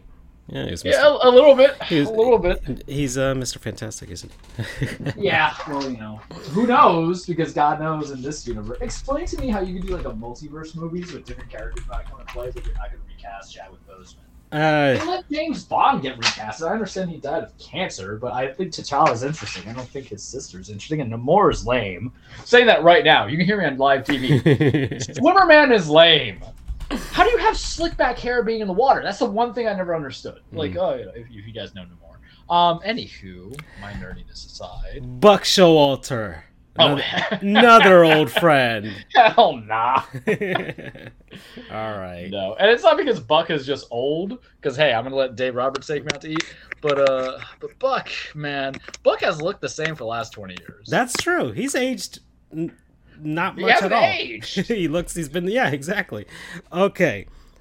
Oh, how about another old friend, Joe Girardi? Joe's a babe, man. What? Yeah. Yeah. beat that ass, Ex- man. exactly. All right. You you disrespect me at dinner. I forgot who he said that would grab the guy's arm and then knock him out. But Jo- Joe Girardi would throw hands. His forearms are huge, Yeah. man. Joe was just angry because he's been perpetually bald since like 1979, but it's okay. Definitely, we give love to Joe Girardi. All right. Okay. He's a tough guy, man. He, he's that he's, he's that guy that you know the whoever your uh whoever is your kid's dad at the prom will look at him like, damn, I don't want to meet your dad. That, that's that's a. I hope massive- Andrew's getting geared up for like an Andrew verse after this. like I hope he's planning something while we're doing this. Um okay, next. Wow, I didn't even know who was the manager of the Pirates, but apparently it's Derek Shelton. All right, let's look at Derek Shelton. There he is. Oh wait, wait, wait, hold on. I I have my mic on mute. I wanted to mention something quickly about Joe Girardi. Oh, Um, for whatever he does, the one thing that I will always remember about him was he was the one that came out of the stands at Wrigley and told everyone that the game was canceled after Darryl Kile's death. that's right. Joe Girardi is a stand-up right. human being, boys. Yeah. I, Yeah. for the rest of my life, I'm going to remember him for doing that. That was just, and he told everyone, you know, basically like, calm down. You'll you'll learn more soon, but you know, this is serious. Don't boo. Um, that that just showed me right then what kind of a person he was. Yeah. Joe Girardi. Yep. He's a daddy. Yeah. So uh, there's uh, yeah. It's oh and oh well here here we are with uh, uh was it Derek, Derek Shelton, Shelton. for the for the Pirates? He kind of looks like he could be like Alec Baldwin stand-in. Okay. All right. Don't get shot. That's all. That's all I can comment on that. All right then. He also looks very angry in some of these photos. well he he's the manager of the Pirates. Wouldn't you? It be? is Pittsburgh. That place is a literal toxic waste, so I understand. Okay. Next, next we've got Bob Melvin, manager of the oh, God. Padres. Bob Melvin, another one who's looked the same for like fifty fucking years. That is true as well. So there's Bob Melvin when he was with the A's. Let's see, there he is in San Diego. Looks like Yeah. Marty Funkhouser's actor. But that's, That's a it. disrespect to that actor. Yeah, A little bit. yeah. I mean, I just. I, He looks a little like Bob Saget for some reason to me. Uh, okay. Uh, yeah. All right. So that's a no. Next. Next. Ooh, I, I think we. It, it- this is gonna be hard. Gabe Kapler. I, I mean, listen. We are the, the reason Kepler. for the the Babe reason for this right now. the man who you know he, he, he, I'm gonna take care of him. All right, I'm gonna I'm gonna meet him up. I'm gonna take him to Dixie Creme Donuts. I'm like, listen, man, you know, we go from there. You know, I'll, I'll go to the synagogue with him one time. His wife can come along. It'd be perfectly fine. You know, just, just like you know, you talk about the standard, the blueprint of what players transitioning Damn. to management ought to look like. It, it's right there. He It's has right a there. fantastic beard. It's a fantastic beard. You know, it, it's like you know the commercials of the guys in Rogaine, how black it is. That's what it is, and that's probably not even. But he's got the salt and pepper in like all the right places. guys, God picks winners and losers, and, and Babe Kepler is the one who won out in the managers, where you have like you know, potato fuck that is um, Buck Showalter. With all due respect, Buck, we still love you from back in the day. Um, nah, man, you know it, it just changed. And I, this man's been around before. I'm like, "Ah, I never paid attention to, it. but that one time I read that ESPN article, I'm like, oh man, you know, you know, he, you know, he, we, we can be married. It's okay. He's gonna understand why I'm daddy true up in this. Oh Yeah, boy. It's just the look, of the see. He has a weird diet, the raw meat, and then just like maybe like a percentage of blueberries. I'm like, buddy, Mm. buddy, what you doing here? But yeah, Dave Kepler, the, the the Helen of Troy, the face that launched a thousand ships, Mhm. right here for you. Uh, yeah. The the Phillies, the Phillies uh, missed out on him. They had to hire Joe Girardi just to try and even make up for it. You know. Well, you know, So- it's okay. It's okay. You know. All right. The manager of the St. Louis Cardinals, Oliver Marmol. Man, you're gonna go from greatness to this. Let's take a peek at him. I don't know. So, Oliver looks. Marmol. Oh, wow, I didn't even know he was the manager of the Cardinals. I know they I thought it was fired their manager. Dan Matheny, No, no, but he got fired. No, no, oh, he was the mar- he was the manager a while ago. Uh, Uh, but yeah, there he is.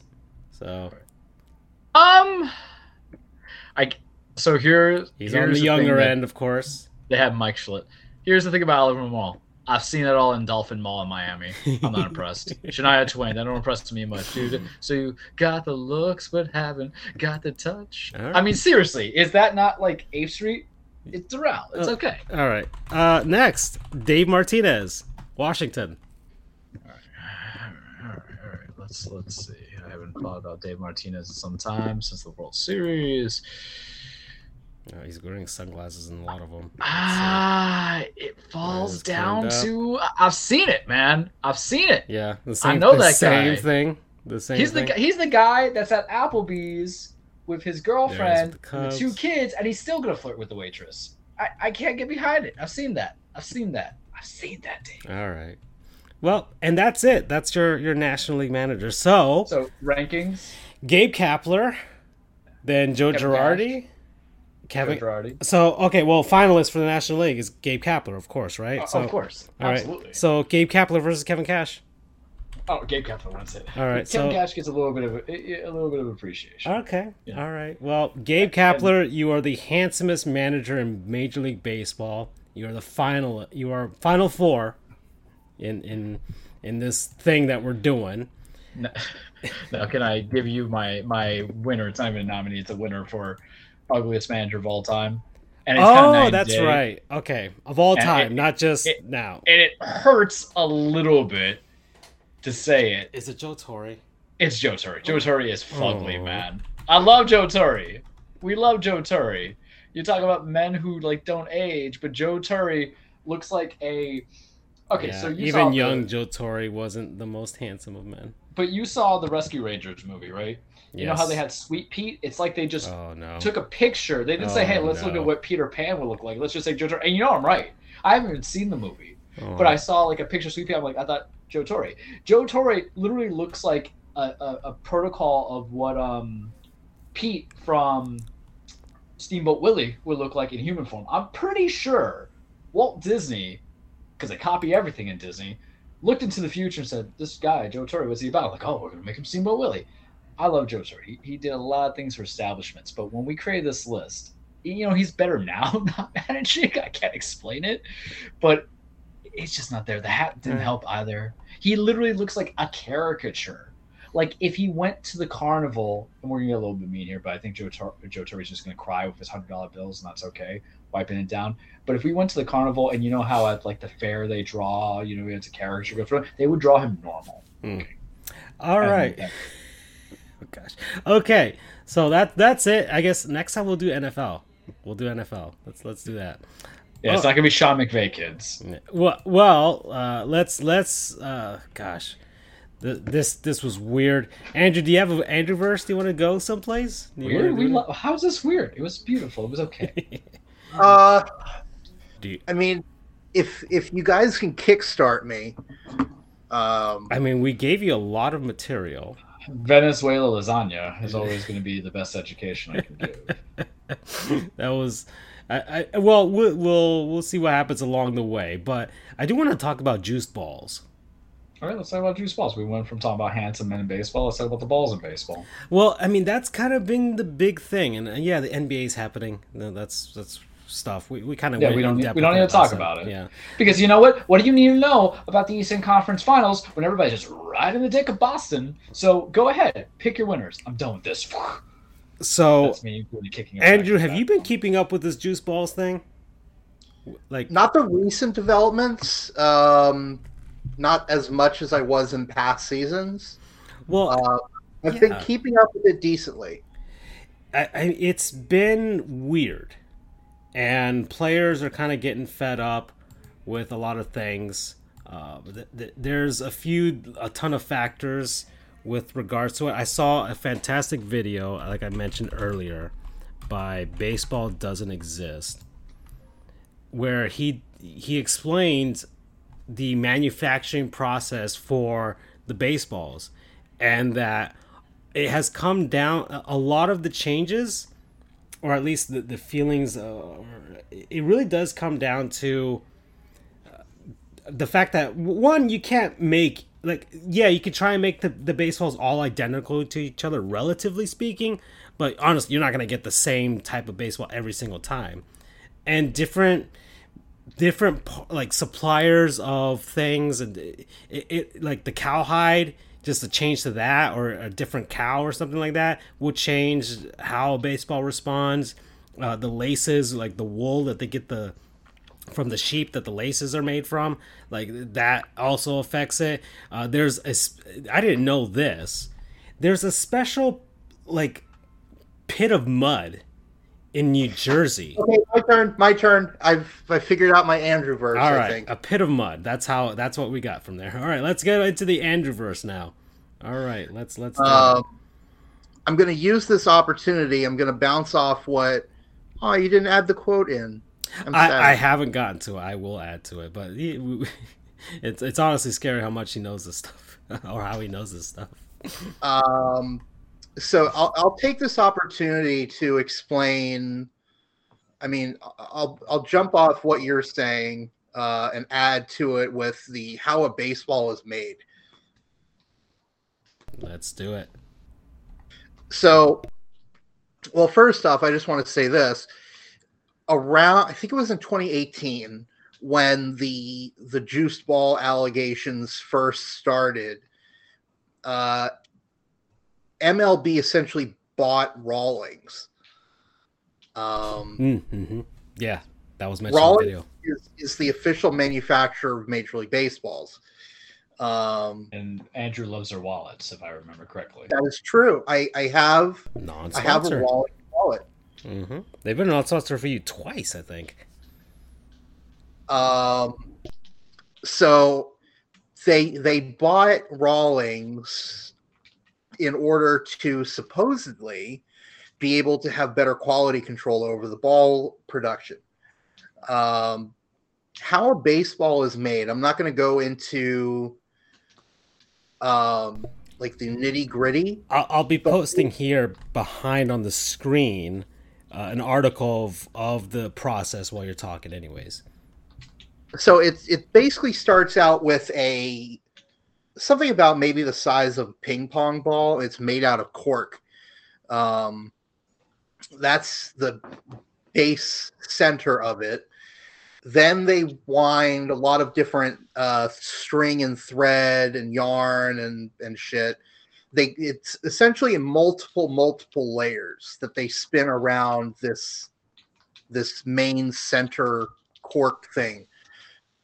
Oh, right. They call it the pill. Thank you, brain, for remembering that for some reason. Um, It is scary. So- Yeah, it's fucking right. well, it's actually it's ironic that we're discussing this because I decided to watch this that episode a few weeks ago. Why? I don't know. I just felt like it. Was laying in bed, couldn't sleep, and I'm like, you know what? I'm gonna watch how baseballs are made again. Uh, it's probably like the fifth time I've watched that video. Um, so anyway, so they build it up in layers. Supposedly, it gives it better uh, resilience, so it can bounce back better and things like that. And let's see, there you go. Um, then they put the the the leather on it. They stitch it together with red yarn, um, which is hand stitched. By the way, there are 108 stitches on a baseball. wow. I did not know that. I didn't either. I thought there was some person in you know Guatemala just doing it because you know baseball's now. Look at section. Look at section eight, gentlemen. Am I right or am I right? Go back. Go back. Francisco, go back. I, I'm trying. I'm trying to keep up. Uh, you, Under sewing hide. there we go. Quality control right there. There we go. Number six. Under sewing hide. Okay. Ah, there it is. There it is. Yeah, 108 stitches in the process with the first and last completely hidden. Oh, interesting. An average of 13 to 14 minutes is required to hand sew a baseball. Jesus Christ. Wow. Whenever I come up with a weird stat like that, we should just play the audio clip of him saying he's frightened or I was terrified. trying. I think I could do that. I think I can have like a soundboard. I would say it'd be. I'll, I'll try and see if I can do like a. I think there's an app for like a soundboard that I can have like that I can like go to catchphrases and just do that. Yeah. You know? Yeah. Um, call it Andrew's I love- Yeah. We yeah that we should have trash. We should have frauds. We should have. call it Andrew's terrifying Andrewverse or something. Yeah, uh, it's it's honestly scary how how much he knows this stuff. Uh, that's another one. Jesus Christ, when Charles says that, it's actually kind of funny too. Uh, Uh, so yeah. But anyway, This is a I, sports I, I show, don't everyone. remember exactly what causes the the juicing. Uh, I think the tears of uh, Justin Verlander, apparently. yes, that that too. Um, I think part of it was due to how tightly the ball was wound.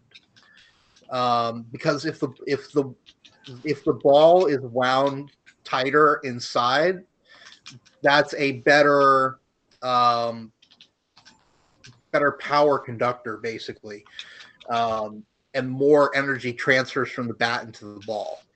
Um, because if it's spaced out a little bit, that's what I think I remember hearing.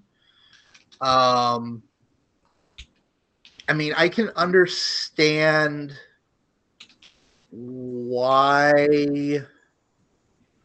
they would want to juice balls in primetime games or in big games.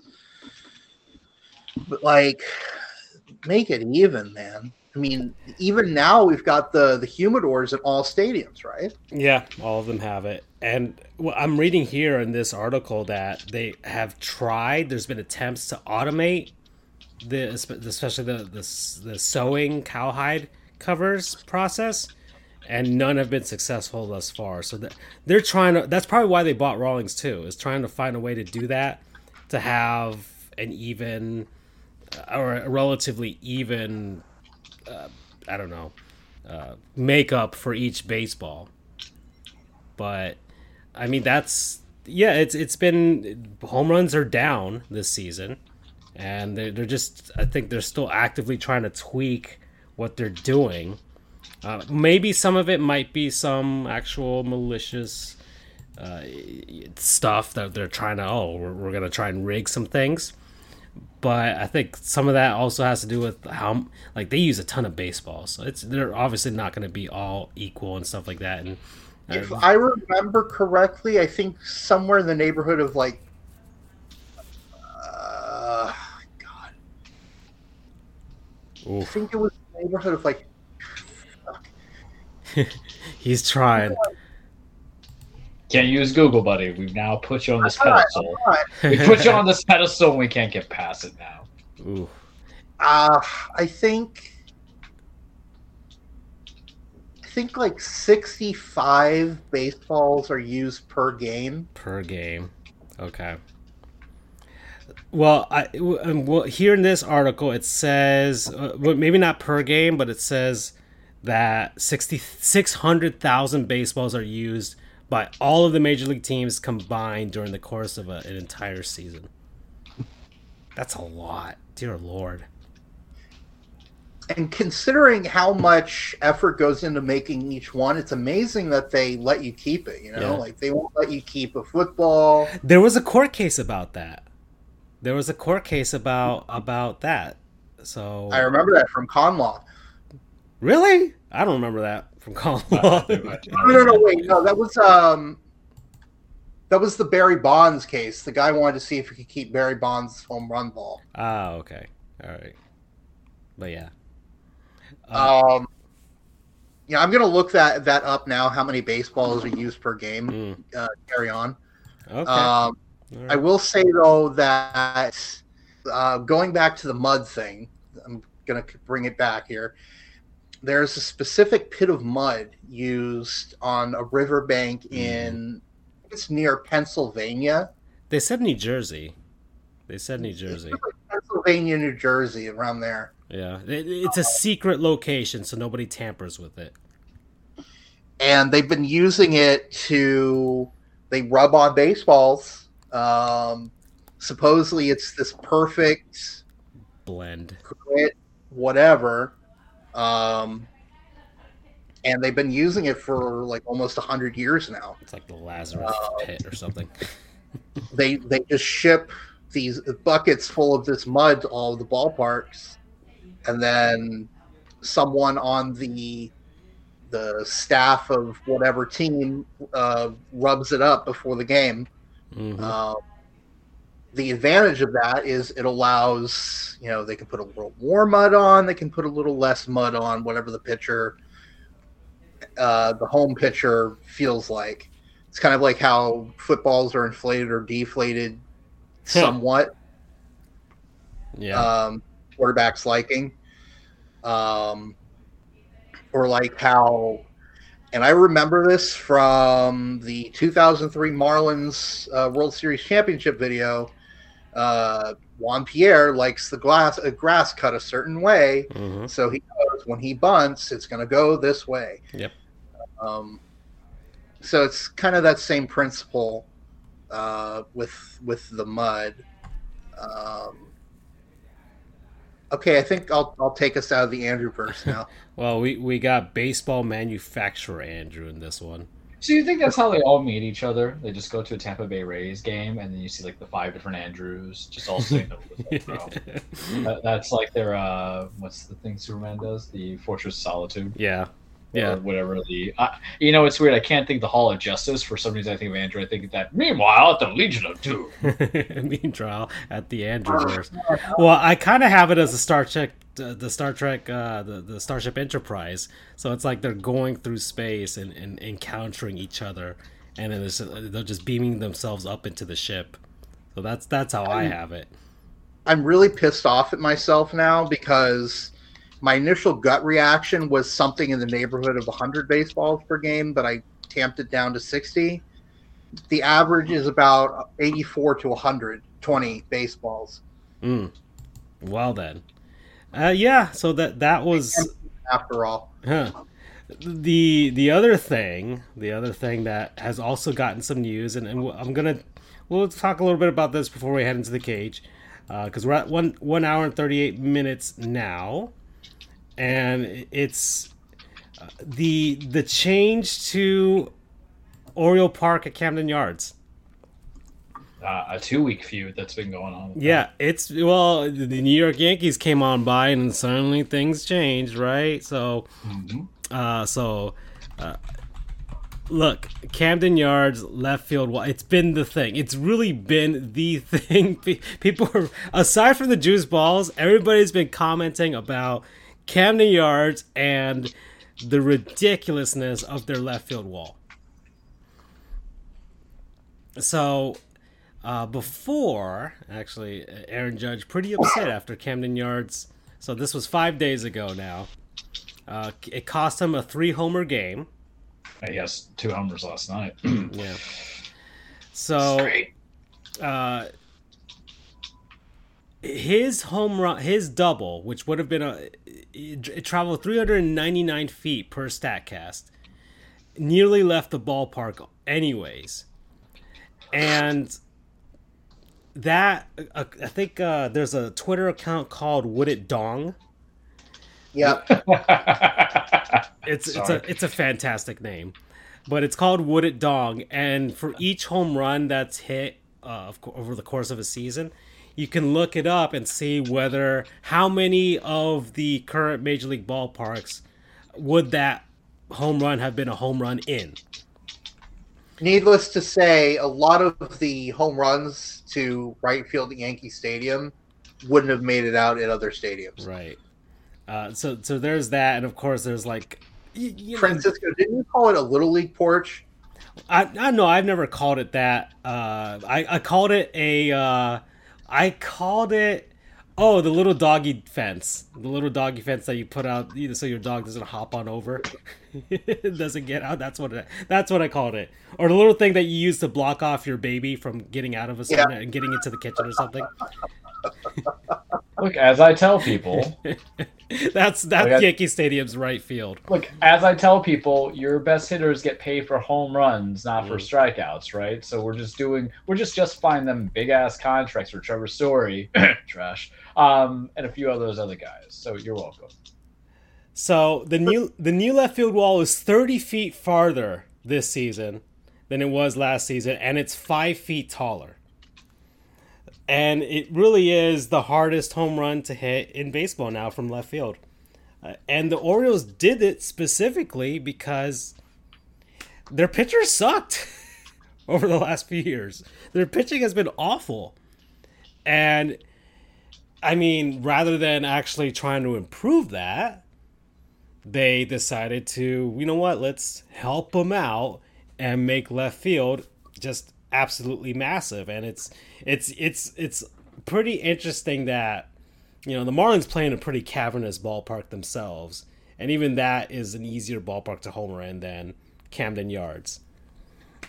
Uh, if, if I mean it's it's added some it's added a brand new dynamic to it.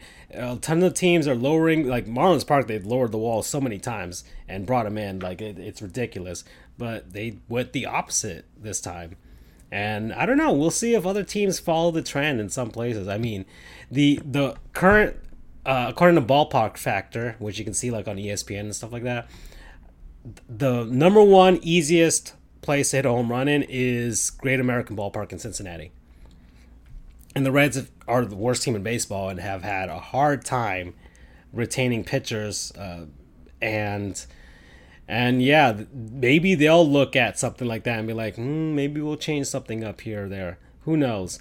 But uh, they they completely flipped the script in in Baltimore with that. But of course, that's also going to affect their hitters at home. It'll make it harder for them. And some people who are advocates for it are saying, "Oh, it'll up like doubles and triples and things like that, which is what makes things interesting for people. It'll make the game more interesting rather than the was what's what's the was it the, the three true outcomes or something like that, right?" Yeah. Right. So, and okay, I, I can be for that. I, I like, I can I can be a little bit for that, but it, it's it's really interesting. It's it's kind of one of the early talks of the season. Uh, now that we're almost into June, so all right, Like, I'm fine with them doing that, Mhm. especially since it will increase the number of true uh, or decrease the number of true outcomes. Mhm. But it's so ugly. that that's what I was gonna ask. Uh, I mean, it it wasn't the most elegant way of doing it. It wasn't the It's most like- elegant way. It's like an amateur on the ballpark architect in MLB. Well, that's what that's what Aaron Judge said it was. It was like the Crater Park. It's like for Camden Yards is one of the most beautiful ballparks in the league right now. Hmm. It holds up after over 30 years. It's incredible. Um, and it is the archetype for all of the retro classics that have come since then, with the exception of Marlins Park, uh, because that's its own alien spaceship thing. I And- read the article on Wikipedia. It's a it's modern, com- like contemporary modern or something like that. It's it's it's really the only ballpark that's like that. Exactly. Um, it was perfect. And look, I get it. If you want to adjust the fence, fine.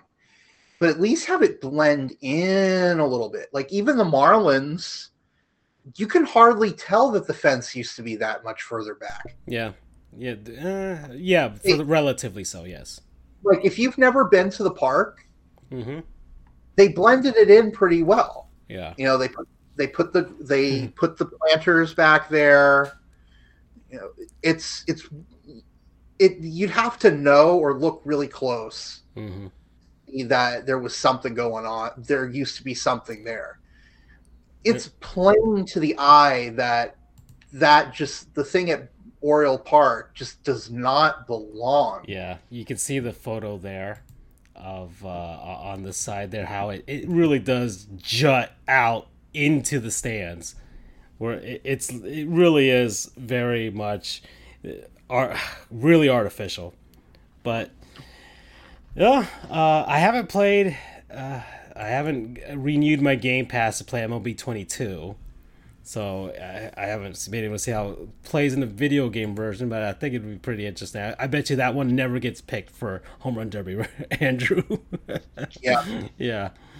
Oh boy. Oh, Francisco, I, I mm. meant to tell you this in chat, but mm. I'm going to call you out in online. Yes. Get get the game for the Switch, you moron, so we can play. well, uh, I uh, gosh, it's all cloud based, right?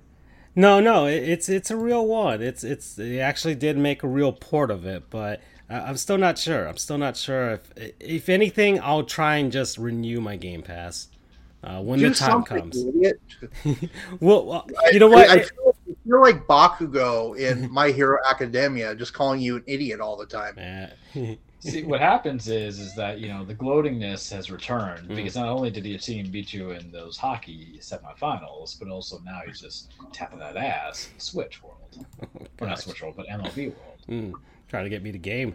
Uh, you, uh, I, I, I'll, I'll see. We'll see. Maybe a, a price drop or something after, especially after like this summer is going to be.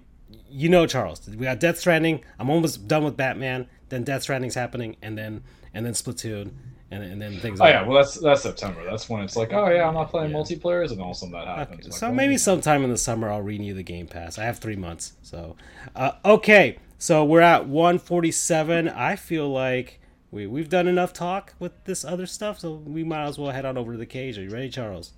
I am ready. Welcome everybody. Your weekly Truplex, the Cage with Charles. Full True wrestling It's not fake. It is scripted. It's stage fight. It's a song and dance about men and women beating the holy hell of each other, trying to establish their legacies, reach new heights, climb the mountain, give the middle finger to the boss, tell Vince McMahon that he ain't shit, and then realizing that, damn it, it's Vince McMahon. He can do whatever the hell he wants.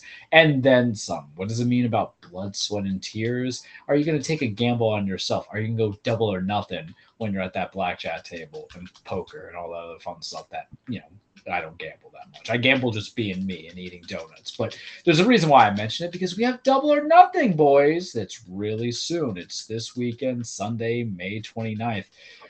We're going to talk about that more. Nothing really to update about New Japan yet. There was some stuff in regards to Kota Ibushi, but I think I can hold that out next week as it develops. Ring of Honor, something going on there. Impact, nah, you know, we'll talk about that.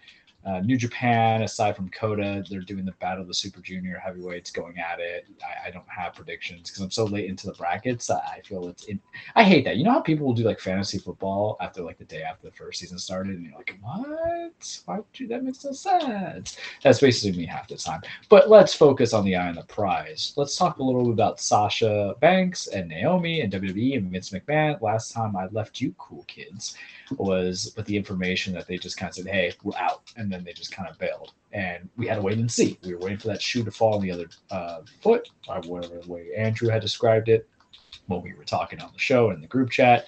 But the uh, shoe fell, right? Is that the phrase I have to use, Andrew? Shoe fell on the other foot, or other shoe dropped. There you go. I'm looking through the chat as I'm playing games and looking at the car at the same time, so I'm multitasking at its finest because it's hard to save during Age of Calamity. Well, they announced that Sasha Banks and Naomi have been suspended um, indefinitely. Titles vacated. Going to do whatever they're going to do. tournament. I don't know how, considering the fact that there isn't a lot of women's left on the roster to women's tag team when you have three separate brands going in there.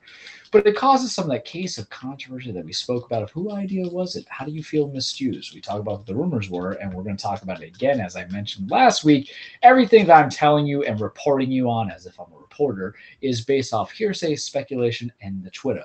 Twitter, kids, believe it or not, is not a viable source of information and news. Go figure.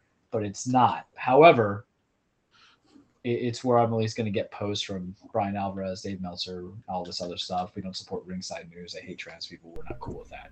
Mm. Um, but there, there's both sides coming in, feelings of broken promises. And I think what happens is when it comes to any information that's out there. There's always a smear campaign, and the rumor mill was Sasha was unhappy with the fact Sasha Banks was unhappy with the fact that she lost her WrestleMania spot to Ronda Rousey, and you can get that, sure, but I think it's bigger than that. And I can see as both arguments, and I would go into argument one in, in support of the performers is that they're just generally unhappy you don't let them maximize the amount of money that they could take in you don't help them su- succeed and build their legacy and you know you're hurting them because for a long time you're preventing them from doing twitch channels you're preventing them from doing onlyfans whatever they want to do to make additional in- income and it would be a lot of money that they could make from that right um damn you vince mcmahon everything that you do and you don't want to have your time wasted i'll say this and if it comes across sexist, it's not with the intent. That's how I'm going to preface it. Women wrestlers tend to have a shorter span of time that they could wrestle professionally to a degree because why they might get married, they might have children, they might want to retire, they might go to different alternatives. You hear other wrestlers go out there. You don't get the um, wrestlers who will kind of wrestle until they're 50 who are females. They still do. They're still out there, but it's not as much of a norm as composed to male wrestlers because Ric Flair is going to try to go back to a ring for whatever reason, even though he's how old boys, like 70 something, 74. You know, usually it's kind of like, hey, we, we hold this up. We start a family and there's time that's taken off. So for these other wrestlers, maybe they, they want to kind of strike while the iron is hot on maximum amount of not just profit and money, but also legacy because things change when you have kids. And it goes both ways. You know, Johnny Gargano, one of my favorite wrestlers, when him and his wife Candice LeRae, they got you know pregnant or she got pregnant. He's the father. I don't know how they phrase that. I know some people get insulted with like, no, one person gets pregnant. They get pregnant. I'm like, I don't know. I don't know these things. I have cats and dogs. I got my parents. We're not having kids here. I have donuts. Leave me be. Bring it all back. They both took time off after their child was born, but you want to strike at what's hot. So I can get the idea on the wrestler side. Is like I want to maximize everything: profit, legacy, establishment, and accomplishments. I want to be the best of the best. And I'm also an independent contractor. So why can't I go contract elsewhere? Because remember, that's how Vince labels them. However, if I don't want to work with you anymore, why can't I just bail? You're gonna have me on a contract? Okay, you're not gonna have me non-compete. Just void my contract. Don't pay me the leftovers. Let me go do my way. That's kind of hell, isn't it? It's kind of like how we had to go to law school to be lawyers, but we still have to pass the bar exam. But I don't want to go to law school anymore. I just want to take the bar exam. We, let's all be honest here. We don't need that third year law school, do we? Not really. I'm saying that right now. If you put practicums in the second year, and then we have the same effect. I can get the idea of wanting to leave. So I can get that frustration. On the other side of it, on the boss side of it, on the Vince McMahon side of it, I'm like, you're mad? I pay you a crap ton of money. I don't want to fire you because you might think it's because I don't want the other people to have you, other people being AEW, Impact, or whatever. However, Mhm. WWE salaries are not the same as competitor salaries. They're not. That's like me leaving my job now, going work for the state. We're talking about a big decrease in income. Not everybody has a lot of money they can funnel. And here's the thing, too that big fear of AEW has everybody kind of leaves a little bit. And I'll tell you why. Because this is not AEW from three years ago. This is AEW that now has faced CM Punk, Bryan Danielson, Jon Moxley, Chris Jericho, the new dudes. It's a it's very crowded at the school pool, buds. Someone's gonna take a deuce there. But for Vince McMahon's mentality to defend him is like, and it's all scripted. I won't say fake. I'll never say on the show, but it's just a story, and your actor is writing out my play, right? So Mm. why can't you just do what I need you to do if I'm not doing conduct that is detrimental to the workplace? You know, in that sense, what is it so bad that you have? And you hear different stories, and it's interesting because Serena Deeb, who's challenging Thunder Rosa, AEW's Double or Nothing this year, um, did a promo on her feud saying, you know, what's the typical woman Vince McMahon had to maybe go get implants, or to even get a chance in WWE, I had to go get implants. Personal Mhm. choice affecting prospective outcome for jobs. Sounds kind of familiar, right? Sounds kind of like the trajectory of most women trying to make in careers in any aspect of the world. Yeah. Um, A lot of and if that actresses. sounds if that sounds very harsh for you guys out there who think that I'm talking about breaking glass ceilings, it's reality that you have to face because it's every single place that you go to, in Mm. acting, in wrestling, in the professional world that we're in, then, and just getting jobs, right? It's hard to get jobs. Um, but on Vince's mindset, my mentality be like, all right, so you're being insubordinate, you're wanting to leave. I'm paying you money. I gave you a WrestleMania win. I'm I'm doing something that even though you're not winning the main titles or establishing the tag team creative control and everything like that, I'm giving you television time. And you know what the most important thing as a wrestler would be to me if I went to the wrestling business? Not if I'm known for my cool finisher. I'll be honest with you, I wouldn't care about that. It's about am I getting that TV time? Am I on that pay per view? Or am I just sitting in the back and catering, Mm. eating lemon pepper and carbonated soda? to grow that. what do you think? Yeah, it's all about that brand being out there. And I'll tell you right now, I don't care if I'm going out and this is because how do you like your wrestling? The same thing as if you're a wrestler, what kind of wrestler do you want to be? What kind of performer do you want to be? Because if I'm out there a hundred times and I'm just laying on my back, taking the pin, being a jobber, I'm gonna be the best damn jobber that's out there. Right? If I'm a comedy act, maybe that's what my skill suits are. And you don't know what it is, but I think part of the issue, and this is this is just me now going to the culture, is some of these signees were from the Indies or from NXT, which Triple H groomed it very differently in comparison to what it actually is. And Vince's main roster, you can have serious characters get put into a comedy gimmick, chasing a championships, the 24 7 title. People get renamed all the damn time now. You know, it, it, make people that we knew that they renamed them going from there. And the only time it's working with Elias Ezekiel storyline, but they'll rechange people that you were in NXT and then they'll change for things like even when they don't make the miles change, like Bobby Roode coming to NXT, and then they change it to Robert Roode. Little weird shit like that. And then there's a few other ones that are escaping me right now. Um, but those are the examples that you have. Or Keith Lee, and they try to reintroduce. Why? Because it's a stage show. Vince, the WWE style is more about characters and just you know merchandise. You want your serious wrestling, and maybe that's where these women want to go to. Maybe that's what uh, Naomi and Sasha Banks want to do. They're saying, "Hey, I paid my dues. I did whatever. I don't like this. I want to see what the, the if the grass is green on the other side." And I think in support of the performer, you should see if that grass is greener because we all want to quit our jobs because it's indentured servitude if you won't release us from our contracts. Yeah, you can do the non-compete. The non-compete is standard, but here's the thing, guys, is that what Vince is doing is saying, no, no, no. If you're going to cause an uprising like this and just say these titles don't mean anything, we're out. I'm going to penalize you in the worst way so no one else does it because there has to be a lesson being taught, right? Um, every party needs a pooper, and someone brought you party pooper. That's the mentality that comes in. Vince ain't going to have it. So instead of firing them, paying them to come at home and do the 90 day release, you just freeze that contract. You keep them. And then, like, ah, because I think if you make amends or if you approach it in a different manner, maybe Vince gives you one more. He released Toni Storm. Either he didn't see value in her, or maybe he felt that she was truly unhappy and just released her and let the non compete go. Or then come Black Friday or Black Monday when everybody just gets fired and released and are still under non compete. But as someone who, if I did a business, you know, it's like if this is going to help you and if you did me dirty, I'm going to do you dirty. And a walkout is dirty on both sides. It's the same thing with labor strikes. It's dirty on both sides. There's no heroes. I'm not talking about labor strikes in sports. What about labor labor strikes, guys? Where you're picketing and you're outside and doing all that stuff. The baseball cats, base basketball cats, they're all entitled when they talk about lockouts, right? They're not the ones getting hosed outside for trying to picket for natural work rights. Mm. But it's a dirty side. So if they start it dirty, he gonna do it dirty a little bit. It's expected too.